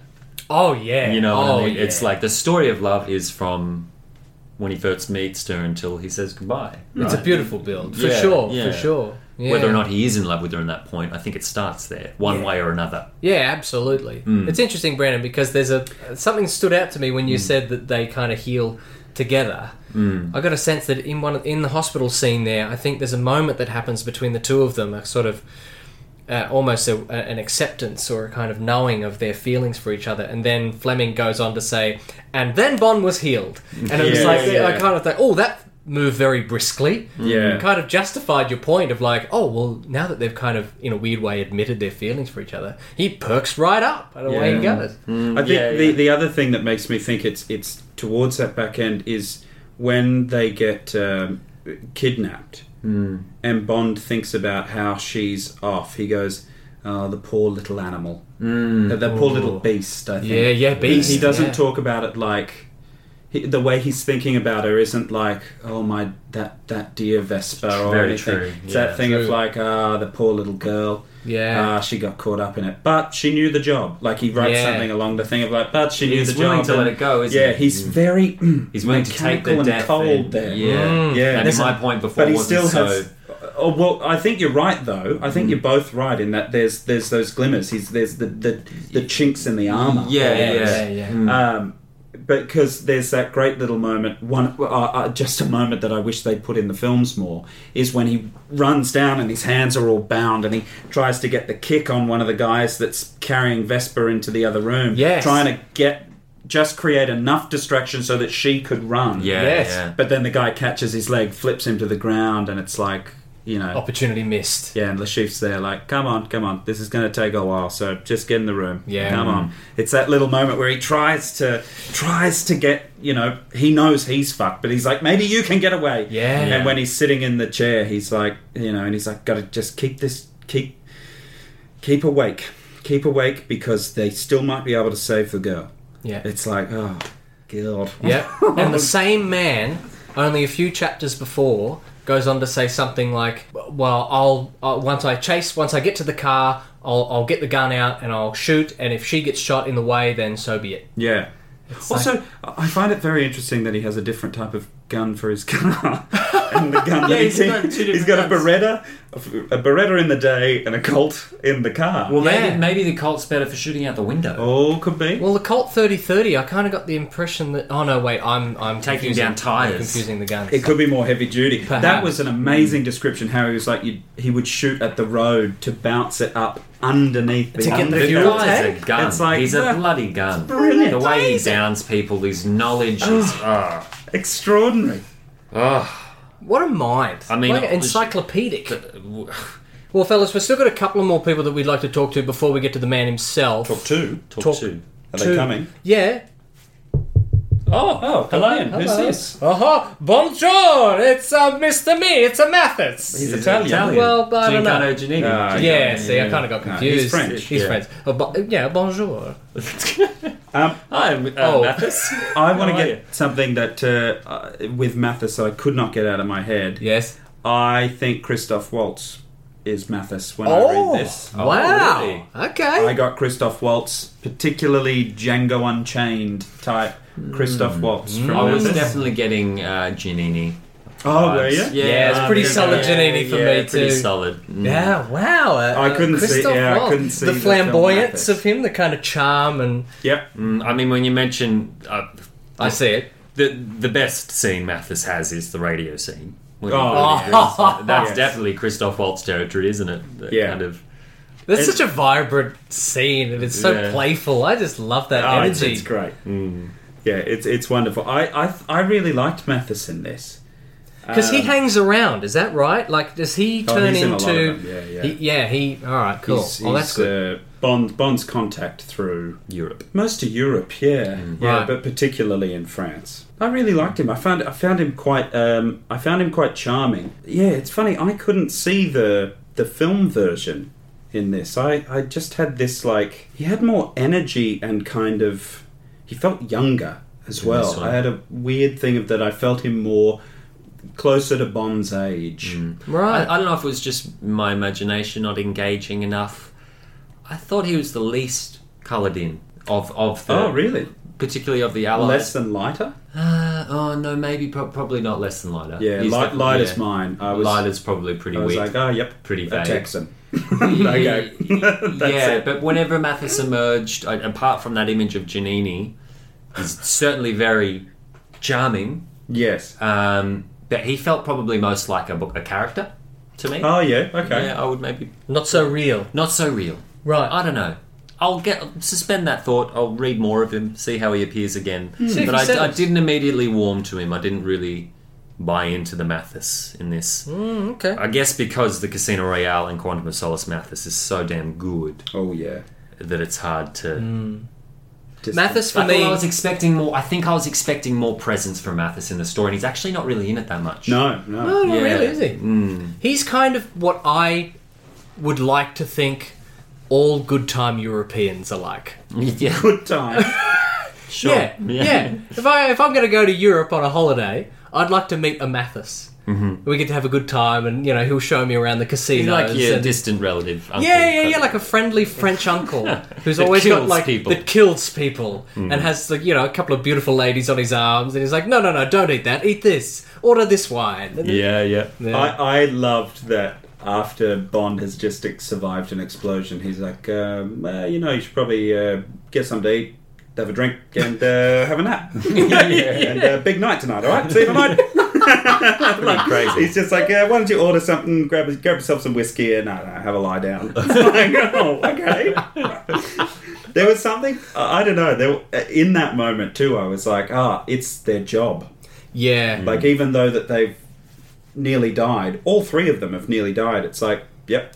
Oh, This is the we- line of we, work we're in. we haven't even Yeah. touched on that s- Straw Hat Men scene. Oh, brilliant. But Oh, yeah, M- Mathis in that, you, you're right. He's actually pretty cool in that the way that he Stay here. And that, yes, yeah, he deals with the yeah. situation and, and, and, and handles Bond. Maybe he gets a few brownie points there. Yeah. That's why I get the sense that he's a bit older for me. I don't know. I kind of felt like, oh, you've been around. You've you you know you're pretty experienced and a little bit like maybe not a father figure or something like that, but it's definitely someone that's like, all right, oh, we're doing this now. Okay, yeah. Well, I'm going to go over here. I'm going to call my boys and get. The, don't you worry about it. We'll, we'll, we'll be sorted. How old do you think Bond is in In this? this?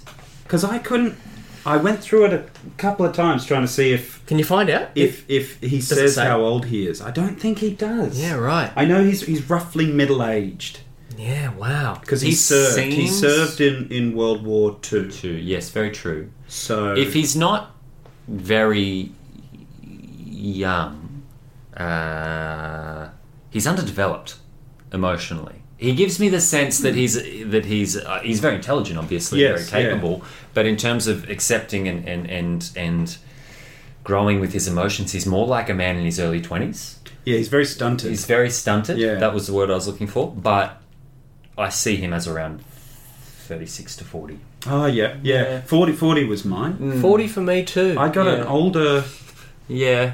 an older Bond, Uh, not old Bond, but Well, when It's she says definitely- Hoagie Carmichael, I googled Hoagie Carmichael Oh, yeah, yeah, Hmm. because I know that that's what Fleming thought Bond was as well. Yeah. And I was like, all right, okay, that's interesting. Yeah. I tried to kind of I entertain appreciated the line that, that, that, that later said, not so Hoagie Carmichael now. yes, Yeah. Yeah, I, kinda yeah. was like, ah, very good. that. But you weren't there to hear that, No, James. and then I, I chuckled because Fleming then says, uh, Mathis had told him this uh, in passing. I was like, oh, yeah, That's right, yeah. that's right, that's right. Because I nearly, I wrote a Yeah. note when uh, Yeah, that yeah, came down. I was like, oh, hang on. You're right, you're right. Yeah. Uh, it's funny too the Hoagie Carmichael stuff because in uh, some of his letters, that was the celebrity that Fleming himself was always back when he was younger. Compared People were like, oh, you look a bit like Hoagie Carmichael, Right. And so there's that Oh, little come on like, now, oh, righto. he even looks like. Bob. I like that Bond may be a tall, thin gentleman. oh, Yes, he's yeah, a little bit but more I- Derby Dick. But I than- don't know if I quite get that image. I have one image in my mind. I mean,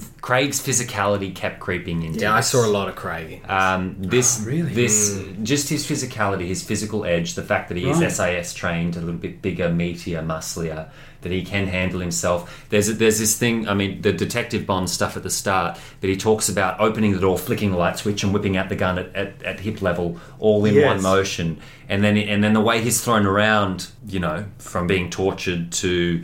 Uh, the explosion. I was getting a lot of Craig. Put him through the shit. ringer. Putting him through the ringer. Beating you him know, up. so it was hard. I was trying to balance this picture of a more British gentleman Yeah. against this more believable image of someone like Craig going through these moments. I, I got, funnily enough, just because we're talking about it, I had Connery's body, not his face. Mm-hmm. There was none of the actor's face. I could not picture the guy's face. Yeah, it's hard to Um, picture characters' faces in yeah, books. it is. Uh, particularly What's that Bond's, disease where you actually. don't recognise Oh, Uh, faces? I feel like that's what I suffer from when I read, You read a book, books. you yeah. can't see faces. I can't see faces. But I constantly read in Roger's serious Roger Moore voice. Oh, Bond sure. Mm-hmm. was serious Roger Moore because he just spoke like a, an old gentleman. Mm-hmm. But the body for me was uh, was that kind of Connery, lean but um, you know Uh, fast twitch. yeah, yeah, you know yeah. that kind of like strong but lean. You know how Yeah. so not to be obscene back in the day. Yeah, Kind of, not you so know, 'cause bodybuilder, Craig would- muscular kind of- yeah, Craig's He'd look massive. unnatural back then. Yeah, yeah. Yeah, yeah. Did you did you picture it in the fifties, or did it bleed into the current day for you at any point?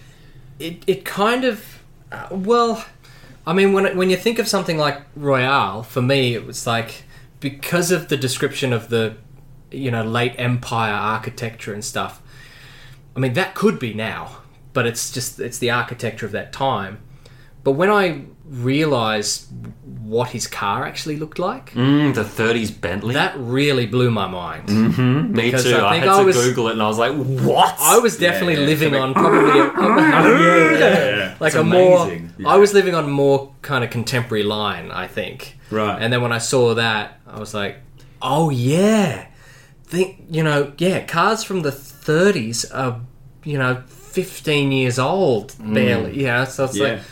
Yeah. oh okay, yeah, right. I think I flip flopped. Yeah, I, I reckon my mind always uh, thought it was the 50s per se, in the sense that the story is so on the ground and it has to be set then to work, which I think is why it is brilliant to be in 1953, this particular story.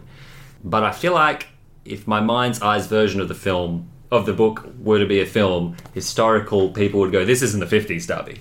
You know, you, you know what I mean? Like it, it, it is the fifties per se, but it's a pretty generic. Yeah, yeah. There's a bit of 70s. There's, there's a bit of, there's a bit of everything in there. It's just old time Bond. yes, yeah. It's Yeah. just not now. It's just Yeah, not yeah, that. Yeah, Yeah. I, th- it's funny because that car really sent me to like, ooh, not just 50s, but fucking 30s, what, way the back. days of 30s, Henry Ford. like when he talks about the sound of the car filling the entire valley of Oh, Royale. that's oh, incredible. Oh. What a showboat! yeah, but what I an did. egotistical maniac. What about?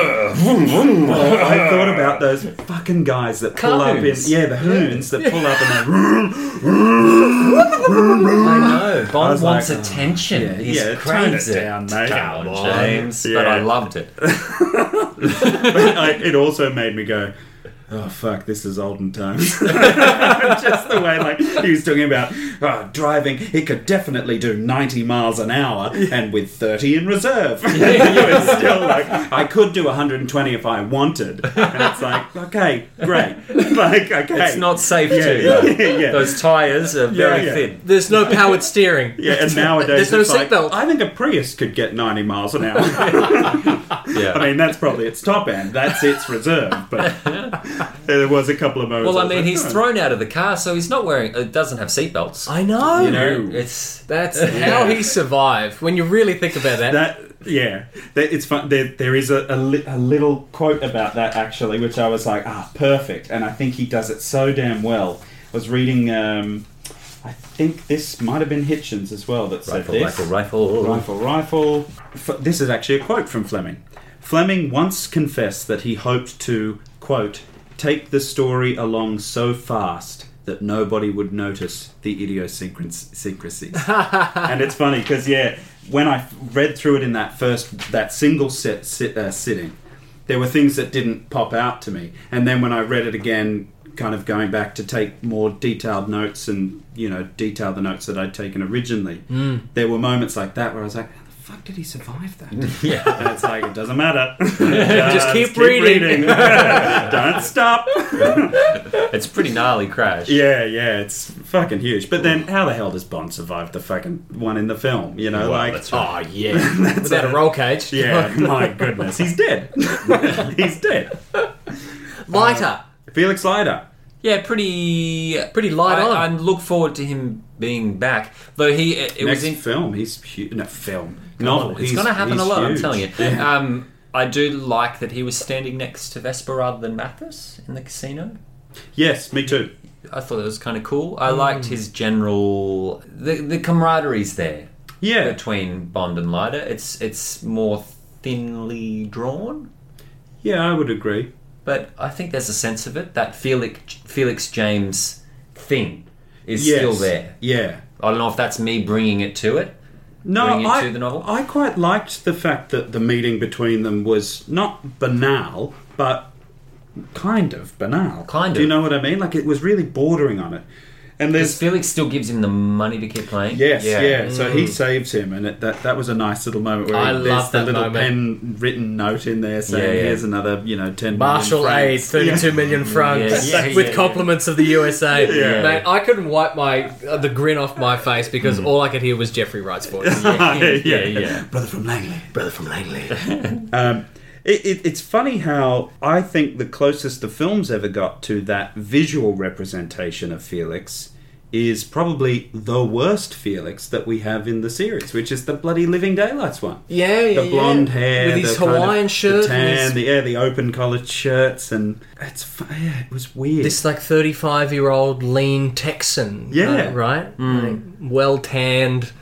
yeah, I didn't Golden see Boy. Hedison or, or or Jeffrey Wright or fucking Bruce Valanche. He No, what's becomes- his name? He becomes more central as they go on. Uh, Do you get to know him better, or I is think he from always kind memory of you stay do. a little bit? Well, from memory you do, but then uh, my memory of the Bond films was that Felix was kind of introduced a little better than he was. And when we went through and watched all 25, Hmm. He's actually not that.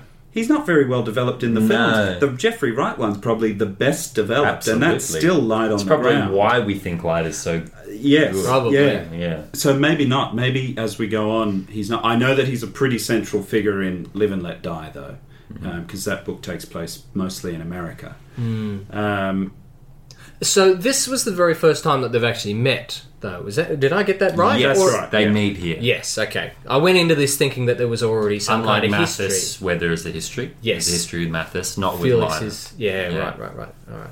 Just wanted to clarify. I did read this. Just wanted to clarify. He's he's he's pretty good. K- Kingsley Aimless. I've got a couple of quotes actually just on Go for it. Felix, which I thought this was an interesting thing that's being played with. Mm. Um, Kingsley Amos wrote in the James Bond dossier. The point of Felix Leiter, such a, such a nonentity as a piece of characterization, is that he, the American, takes orders from Bond, the Britisher, and that Bond is constantly doing better than he, showing himself not braver or more devoted, but smarter, wilier, tougher, more resourceful. The incarnation of little old England with her quiet ways and shoestring budget, wiping the eye of great big global tentacled multi billion dollar appropriating America. That's pretty spot on. Uh, yeah, That's and, a- that's and a the fair thing point. that made me go, "Ah, I think he's got a point there, is that little thing that Fleming writes about um, uh, Bond didn't much care for Americans. Uh, but the Americans that when Americans were good people, they were damn fine people, and they were usually always from Texas. Hmm. yeah, yeah. That's that little Yeah, there's that, that what that paragraph doesn't touch on is the, is still the warmth between them. There's definitely warmth. Yeah, yeah. it's for not sure. it's not simply a I'm better than you. Uh, kind of- no, but Yeah. there there is that um, like the fact that he orders that uh, martini in front of Felix Leiter. Yes. True. You know, as much as it is to Hell of say a to the drink. Mm. barman, yeah, yeah, yeah, hell of a drink. Like as much as it is to say to the barman, I know what I'm, you know, don't don't fuck around with me here. It, there's also a thing of going to Felix. I know what I'm doing, and details are very important to me. Mm. So we're not going to do this the American way. I fought alongside you boys in the war. We're not playing that game. Mm. I know how you guys operate. We're doing British. This is a British operation. um, the, yeah, uh, Which is great because Felix has that line of like, "Oh, my boys in Washington are re- really jealous that we're not running yes, things here." You know? yeah. It was a great. He's like, "Oh, you got the, you got the you got the jump on us here." He's not without charm, though. I would say the the little interactions that uh, that he has with Bond, I I Yeah. found quite um, warming. Yeah. I was Yeah. warming to him. I was There is like, a, "Oh, there's Mm. the promise of more to come. yes, yeah. I wonder if I didn't know the history of Felix Leiter, how I would feel about that character, though. Who else have we got? M. We've got two more. I Bit of think M. there's head of S and there's M, but we don't really see much of head of. We don't see anything of head of S. We no, he is in one. Oh yeah, he's the one that says he's, he has a funny turn of phrase that made me laugh. He's like, "Mm, uh, "Damn good poke" or something. like that. Yeah, When yeah. he's talking to Moneypenny. We It's meet like, give, Moneypenny give this and file to Tanner. M. It's a bit of a poke. yeah, yeah. we meet Moneypenny and Tanner, and they're cool, and they have a pretty um, uh, screen accurate version of themselves. Yeah, you yeah. can see where they really come from. Yeah, for That They're sure. Hmm. born in the first novel. Uh, I don't think there's that much we can say about them. Oh, Moneypenny, there's nothing. Yeah, No. Apart from uh, she'd be very pretty if she did wasn't so something about her eyes. Oh, Yeah, yeah, what is yeah, that yeah, line? yeah, yeah, I yes, you don't know. would be Her very eyes close. weren't They're cool too and close quiz- together. no, or no, no, something. they were cool too and quizzical. yeah. Oh right. Yeah, right. she's yeah. she's peering. Oh, I like that line a lot. I thought actually, you know, you're not going to talk much about Moneypenny, but at least we get something. yeah, You know, at yeah, least we Yes, get one yeah. touch. That that's the Moneypenny line. Yeah. We get one descriptor Yeah, yeah, about yeah. about her gaze, and that was enough for me to go. She's interesting. Yeah. She's interesting. Hmm. It, But I, I, it made me chuckle though the way it's framed in that. Oh, well, she would be pretty if she Yes, wasn't I know. so damn I know. nosy. But that- but again, that's coming from the perspective of head of S, which is interesting. 'cause Yeah, that might yeah. be his perspective. Yeah. you know. yeah, for sure. Yeah. He seemed like a wacky kind of guy. That head of S because he he's seemed incompetent. Well, so he's Yeah. Vesper's boss. yes, And that's he what- is incompetent because Vesper's been running a fucking mole operation. Yeah. with- under right under his nose. Yeah. So he's. But then M is the one that says, "I'm putting someone out to work under you." So Hmm. M had a hand in choosing that as well, which I found. well, he probably take because the head of S has provided the dossier, so he's probably gone. Well, who's your girl? Who's your then? best who's your person, best yeah. person? And then I'm, I'm yeah. Hmm. Yeah. It's funny though that he, he just doesn't seem to do any work beyond that. Head M. of S. Uh, M, yeah. Yeah. Even when he's reading the dossier, he's like, "What the fuck does this mean?" I guess he just, Just needs to write it be in plain ink. across it. Yeah, yeah, It, it- yeah. It's just Yeah. fascinating, I and the mean- way that um, Bond uh, he talks about um, Bond's relationship with them at the start when he's like, oh, he's under the cover of working for a Jamaican, you know, newspaper. Again, something that Fleming did. But he's like, oh, working under a Jamaican newspaper. He could then send his uh, correspondence to the head of Jamaica, Yes. t- like via head of Jamaica to M, to delay having to talk to the bastard. I know, he can stretch it out. I forgot about that. That was great. oh, God. Yeah, that that M that M and Bond relationship again. That spark of originality is present, isn't Oh, it? Yeah. for sure, Yeah. Mm. for sure. That whole conflict and friction between Yeah, those yeah. two, you get it right from the start. I saw Bernard Shaw, Lee, Lee. Bernard Lee, Yeah. big time. Yeah. All I, I could did too. picture. All I could picture. He's burned on my brain. I think Yeah, he yeah. might be my favourite M now. Yeah. I don't know, but Oh, the M in this is terrific. He only gets one one and a half chapters or whatever. Hmm. But what an impression! Yeah, very much so. well, and the whole kind of event seems to make a pretty big impression on M with that little note about how M made the call. Oh yeah, M calls through, and and At the end, at the you end, Oh, towards oh, the end, Yes. and um, I think Bond or one of them says that you know how such a rarity that that is to get M on the line and, and he's called Bond to thank him You know, and say, "Well, well done, Well all done. Mm. kind of thing. It's like oh yeah. Heal up, all that. yeah, yeah, yeah, yeah, yeah. yeah, good touch." Good touch there, touch. because even though even though we're kind of at odds, it's like Well, we're gonna those two were gonna be in a, a room together, you know, from every novel herein. At some point, you know, it's, it's Yeah, good to yeah. see the, the, the he touches in with their relationship. that's right. Because you could, you could just, you could have Mm. could just, just left M left him out of it. right at the But start. you, there's the foresight to bring him back and Yeah. yeah, and, yeah True. Hmm. satisfy that story, that arc. Bond, Bond. We've spoken a lot about him without want any, speaking add directly. any more thoughts on on the man? One thing that surprised me so much how how kind of sappy he got towards the end there. A lot of my Whoa. darlings. I wasn't expecting Bond to whip out all the my darling, my darling, my Well, darling. there, there's a nice little passage in there where um, he talks about Bond got a little bit sentimental, which all hard men s- uh, want. To, you know, are- yes, are, like they you know, fall back into The sentimentality. or people something. who have that thing of being, you know, strong. The issues and start in blah, blah, childhood, blah. I tell you. But like being of affection. strong and blah blah blah are the ones that once they, once that armor breaks, they're the sappiest and soppiest. Mm. I yeah. thought that was a really That's- lovely touch. Yeah, what a little insight. that. Yeah. I thought that was a good I know, I know, you get a lot more time with the character in a novel to, to sit inside their head and, and see what they're thinking and feeling. But one thing I want to talk about is just how much time Bond allocates to reflection. I think was amazing. What surprised me in this, I mean, it, Yeah. in talk about what's this? This is the first ten pages, this, the secret agent in the first chapter Right. Oh yeah. um, how he talks about going to bed. And he says, for 10 minutes he lay on his left side reflecting on the events Yeah. of the day. Then he turned over and focused his mind towards the tunnel of sleep. It's like this is, he tells us in the opening nine pages this is a man who sits and thinks about his day. Yeah. You know, he's not a he's not as clinical as you might think. Yeah, yeah, this whole inhuman kind of cold killer type thing. It's like, Yeah. no, no, no, there's a ticking brain behind here. Yeah. He Yeah. pauses for ref- reflection, and then oh my god, the, the paragraph that follows up, which might be one of my favorite phrases in the. If we're coming up with a yeah, turn yeah. of phrase, Actually, that we should to do that. What your, if there was a little favorite phrase of yours? What it was? well, I've got I've got a favorite image, but this is my favorite phrase. It says his last action was to slip his not this part, the next part, but his his last action was to slip his right hand under the pillow until it rested under the butt of the 38 Colt Police Positive with the sawn barrel. This part.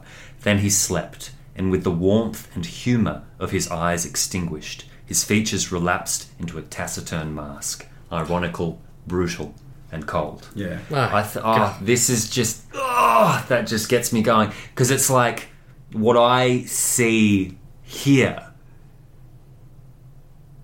is this the promise of a character to be in, like it's it's Fleming saying to me it's it's the ghost of Fleming reaching out and putting a hand on my shoulder and he says you're gonna know more about this man you know what I mean Yeah. he may appear you know devoid of personality he is just another face, you know, brutal and cold. But there's this bubbling, There's more there's to this it. Mm. promise of this bubbling man below the surface. When I read that, I was just, ready to go. But I think my favourite image Mm. um, is following the torture Oh.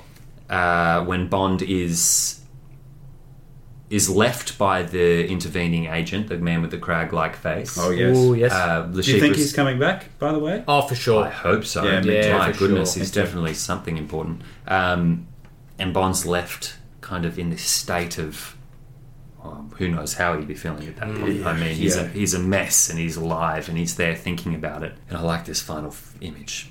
It says, In the silence, the cheerful small sounds of the summer's day crept through the closed window. High on the left hand wall hung two small patches of pink light. They were reflections cast upwards from the floor by the zebra stripes of June's sunshine, cast upwards from two separate pools of blood a few feet apart. As the day progressed, the pink patches marched slowly along the wall, and slowly they grew larger. Oh, My God. Ah, that, yeah. When you, as soon as you started reading that, I was like, oh my God, yeah. Doesn't that just put you there? It's Yeah. amazing, Like, and and, what- it, and it like it's it's it's ten lines. It's about fifty words, but we've sat with Bond through an entire day Yeah. of recovery And the soundscape coming in and the Yeah. change of light across the room. mastery. Ah, it's cinematic. It is. God, Brandon, I want to hear your faves. My f- my favorite. I actually I wrote down a, a favorite that I had. Well, there, there's one actually. This is a s- a, small little chunk that I liked, but this isn't the. I don't know if it's the favorite. It just stuck out to me was if he had to die anyway, he might as well try it the hard way. oh, I was like, oh god, good. what an enduring God. man. Mm. I mean that. it- that's- I love that you picked that out because that's kind of like the precursor to the whole imagery that you adore. There's the Smith and Wesson, and you've had your six. Yes, yes. It all starts there, right? Yeah. yeah. Yeah, there's there's something about him where you. Uh, it's just like that is such a foreign thing to me. That, that it being in, in someone's person, so I was just like, oh god, God, what is a person that thinks that? What Yeah. are they like? You his, know, like, his own If death I'm doing this, is his business. yeah, yeah, we're doing this Um, on my terms. Yeah. But but the phrase that that I just was like, it's not a particularly kind of crazy good phrase. Right. Uh, you know, it's not a piece of writing that you know will be remembered forever in the annals of history. But it was just a phrase that when I was reading, I was like, oh, I loved that. It's uh, at the very end of chapter ten. The long game was launched, and the sequence of these gestures and the reiteration of this subdued litany would continue until the end came and the players dispersed. Then the enigmatic cards would be burnt or defaced, a shroud would be draped over the table, and the grass green baize battlefield would soak up the blood of its victims and refresh itself. it's gorgeous. I just was like, ah, gives me an image, weirdly enough, of the opening montage of uh, second opening montage of The Big Lebowski when we're introduced to the bowling al- alley. oh, yeah, you know, it's like the pins being collected and the balls falling through, and Yeah. the la la la la la la la, Oh. like the battlefield being cleansed and Yeah, starting again. very much so. Yeah, Yeah, I just, I there was something about that where I just kind of went, oh, just it, it informs so much of like someone who's been in war thinks of thinks of a baccarat table like that. you They know what I see mean? that. Oh, he's suffering PTSD for sure. Oh, Oh, absolutely. God, yeah, Mm. yeah. yeah. Yeah, Yeah. for sure. What about you? Do you have a fra- a, a favorite? I have Favourite a favourite phase? phrase. Um, my favourite phrase is the entire chapter 8. You're not going to read those. I'm going to read you the whole chapter. no, all of chapter 8. What's for chapter me. eight? Chapter 8 is. I don't even know the name of it. uh, It's- pink lights and champagne. Yep, yep, yep, yep, yep. What happens there? What happens there, I'll bloody tell you. The whole business of Bond getting ready, the cold shower that he has, the suit that he puts on, the gun, Oh yes. putting it in his holster there, then checking the room is secure, locking the door. I mean, I love that. I loved his kind of prep. Detective Bond. The- well, yeah, kind of. And then, oh, I, this is probably my act- this is probably my favorite moment within this chapter. Bond's going towards like the stairs to go down for dinner, and then ding, the elevator open bu- opens up behind him, and he turns around and Vesper's there, surprising him again. Got your Bond on the back foot. This mysterious, beautiful woman you're obsessed with. And then you've got this delicious dinner scene in this Edwardian booth down in the extravagant bloody restaurant. Uh, the way he describes Vespa walking into that room with the beautiful dress the, and the diamond necklace, and everyone just kind of like looking at her, the, the food, that that whole process. I was just, I was there. And I wanted that to be my life, and it was just I don't know that whole experience. I came out of that and it was like a dream. I was just like, Did you read it again? where have I been? Did Where you have have to Hmm. like reread it, or did I- you just let it sit? No, I just let it sit. I was like, That was your pin. That was your pinpoint. That was your highlight. Yeah, that was the that was the zenith for me. Chapter eight, Very good. love it. Well, Oh, very good. Well, I think we should probably um, we should give it a rating. Oh, do I have to? Yes. We're there. Nothing else we need to do. This is our first time through with the novel. One of the things I found quite because when he first wrote forty million francs, I was like, holy That was shit. a huge amount. Of, yeah, but it's not. It's like thirty thousand pounds. Yeah, which yeah. is a lot. It was for thir- back so then. back then it was it was four thousand and ninety three pounds in nineteen fifty three. Right. Uh, that's apparently forty million. No, no, no, it couldn't have been. You don't No, reckon? No, that's four million. So times that by ten. Yeah, no, that's that's not right. I reckon I've written four million there. 'Cause Right. It's, it's not four thousand. It would be forty thousand pounds. Be roughly equivalent to forty thousand pounds. Mm-hmm. So Which- don't don't don't worry about that. Sure. But yeah, so yeah, thirty thousand pounds, which he mentions at some point as being his the twenty five million that he'd raised. Yes. He'd raised his own sum of twenty five million in the days leading up. He, Yep. No, he He he started with with ten. 10 and gotten it to 25. Yep. And that was the equivalent of 30,000 pounds. Yep. 30,000 pounds is the equivalent of how much today would we st- have a stab at? Well, I know this for certain. Yeah. If four thousand and ninety-three pounds in uh, 1953, if that was converted to today's pound, So that's 5,000 we'll call it. yeah, roughly four, four thousand. Sure. That would be one hundred and fifteen thousand pounds today. Oh my god. Gotcha. So times that by ten. 10-ish. So it's about a million. About a million. pounds. Oh. About a million dollars he's Yeah, got. which is roughly one And point that's five just the million starting- Australian dollars. That's tw- that's these 25 million francs. That's yes. not So oh yeah. the overall winning. What is he end well, up no, with? forty million, which is what he ends up winning, would be about yeah one point five million dollars Australian to today. Today. Gotcha. That's a lot of money. That's a decent is. which haul. would be roughly one point one million US. That's one for the fact check. See, if Uh, see how yeah, you that- did. covers over. Uh, you did all right doing that in your head. Uh, yeah. I've definitely put four million francs because there's no way because he says in the novel roughly thirty thousand. So yeah, I've just dropped a zero there. Yeah, right. You're a dirty devil. I am. Well, let's let's wrap this puppy up then. Well, if you insist, you better bloody go first. Lay it on us. Oh, look, I feel like history is repeating itself. yeah. because we're at the tippy top of this journey, and I was so swept away by this thing. I mean, I don't need to give a summary. This goddamn book has changed my life in an instant. It has changed it, and for that reason alone, it has to be a shaken ten. It has. Oh, whoa. It, it has to be, and I know this feels like the start again, where I gave Like on Honor a- Majesty's. on a Majesty's. and I know that it'll go on to Which be I'm shocked it's not a ten for you. you know, and I know it'll go on t- to develop greatly, and the books will get better than this. I'm sure of it. I know that the books will get better than this. But here today, this is a ten. This is a ten for me All right. Wow. Okay. for its for it what it did to my brain alone. you know what I mean? Regardless of its merit or artistic whatever, Yeah. you know, what it did to me on a personal level, it took me on a journey. That's a ten. It's a ten. Fantastic. That's what you want. That's it. Yeah, I feel that. Hmm. I feel that. I mean, you know, I'm a simple mind. Um, I don't want for much.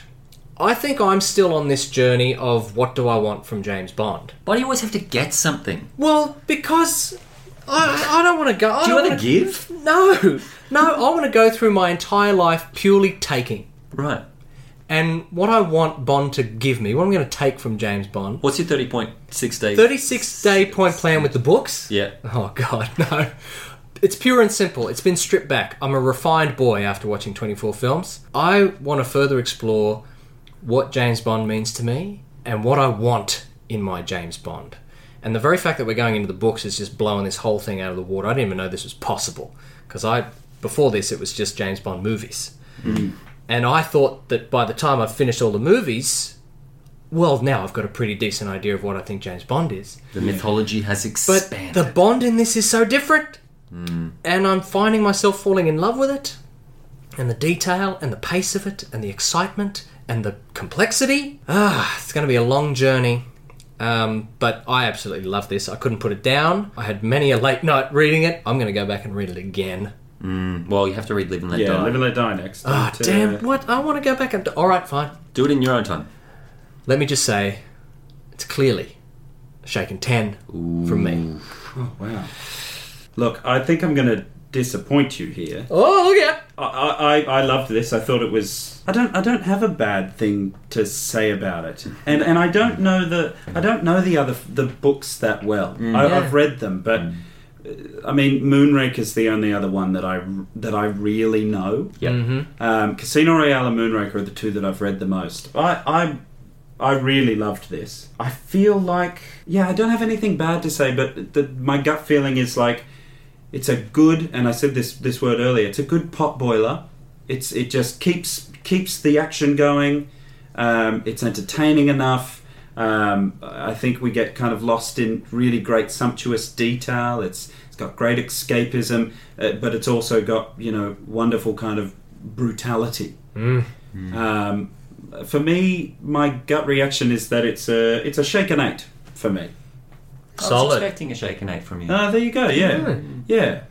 Which I think is a really good score for it. I think, uh, look, I wonder you- if I'll you- give any of the books a ten. I don't a- actually know. your instincts are good, and I feel like in the long run, this is going to be a shaken eight for me. But I Oh, would just be right. lying to myself if I didn't If, give if it a yeah, ten because today. your initial reaction. Yeah, Yeah, that's the thing. My impulse right now is to give it the ten. You've got to go upon- with that. Yeah, I think that's how you Yeah. Hmm. how you're feeling in the moment. But I appreciate your I get uh, where you're coming your from. reasoning. There are your definitely, logic. I mean, the way you unpacked that whole uh, thing at the at the end with the speech and, and determining that that was maybe a little bit of immaturity from from Fleming in the sense that it's ill, you know, the, the, Oh, with the villains. the, the, stuff. the Yeah, villain's yeah, speech and things yeah. like I get it. I get why it's Yeah. not a ten because that ma- who knows if the perfect version is out there where he gets it all right. Yeah. Yeah. But I guess that's what you're hoping for when you read along. You're like, oh, this Sure. would have been perfect if not just for these little.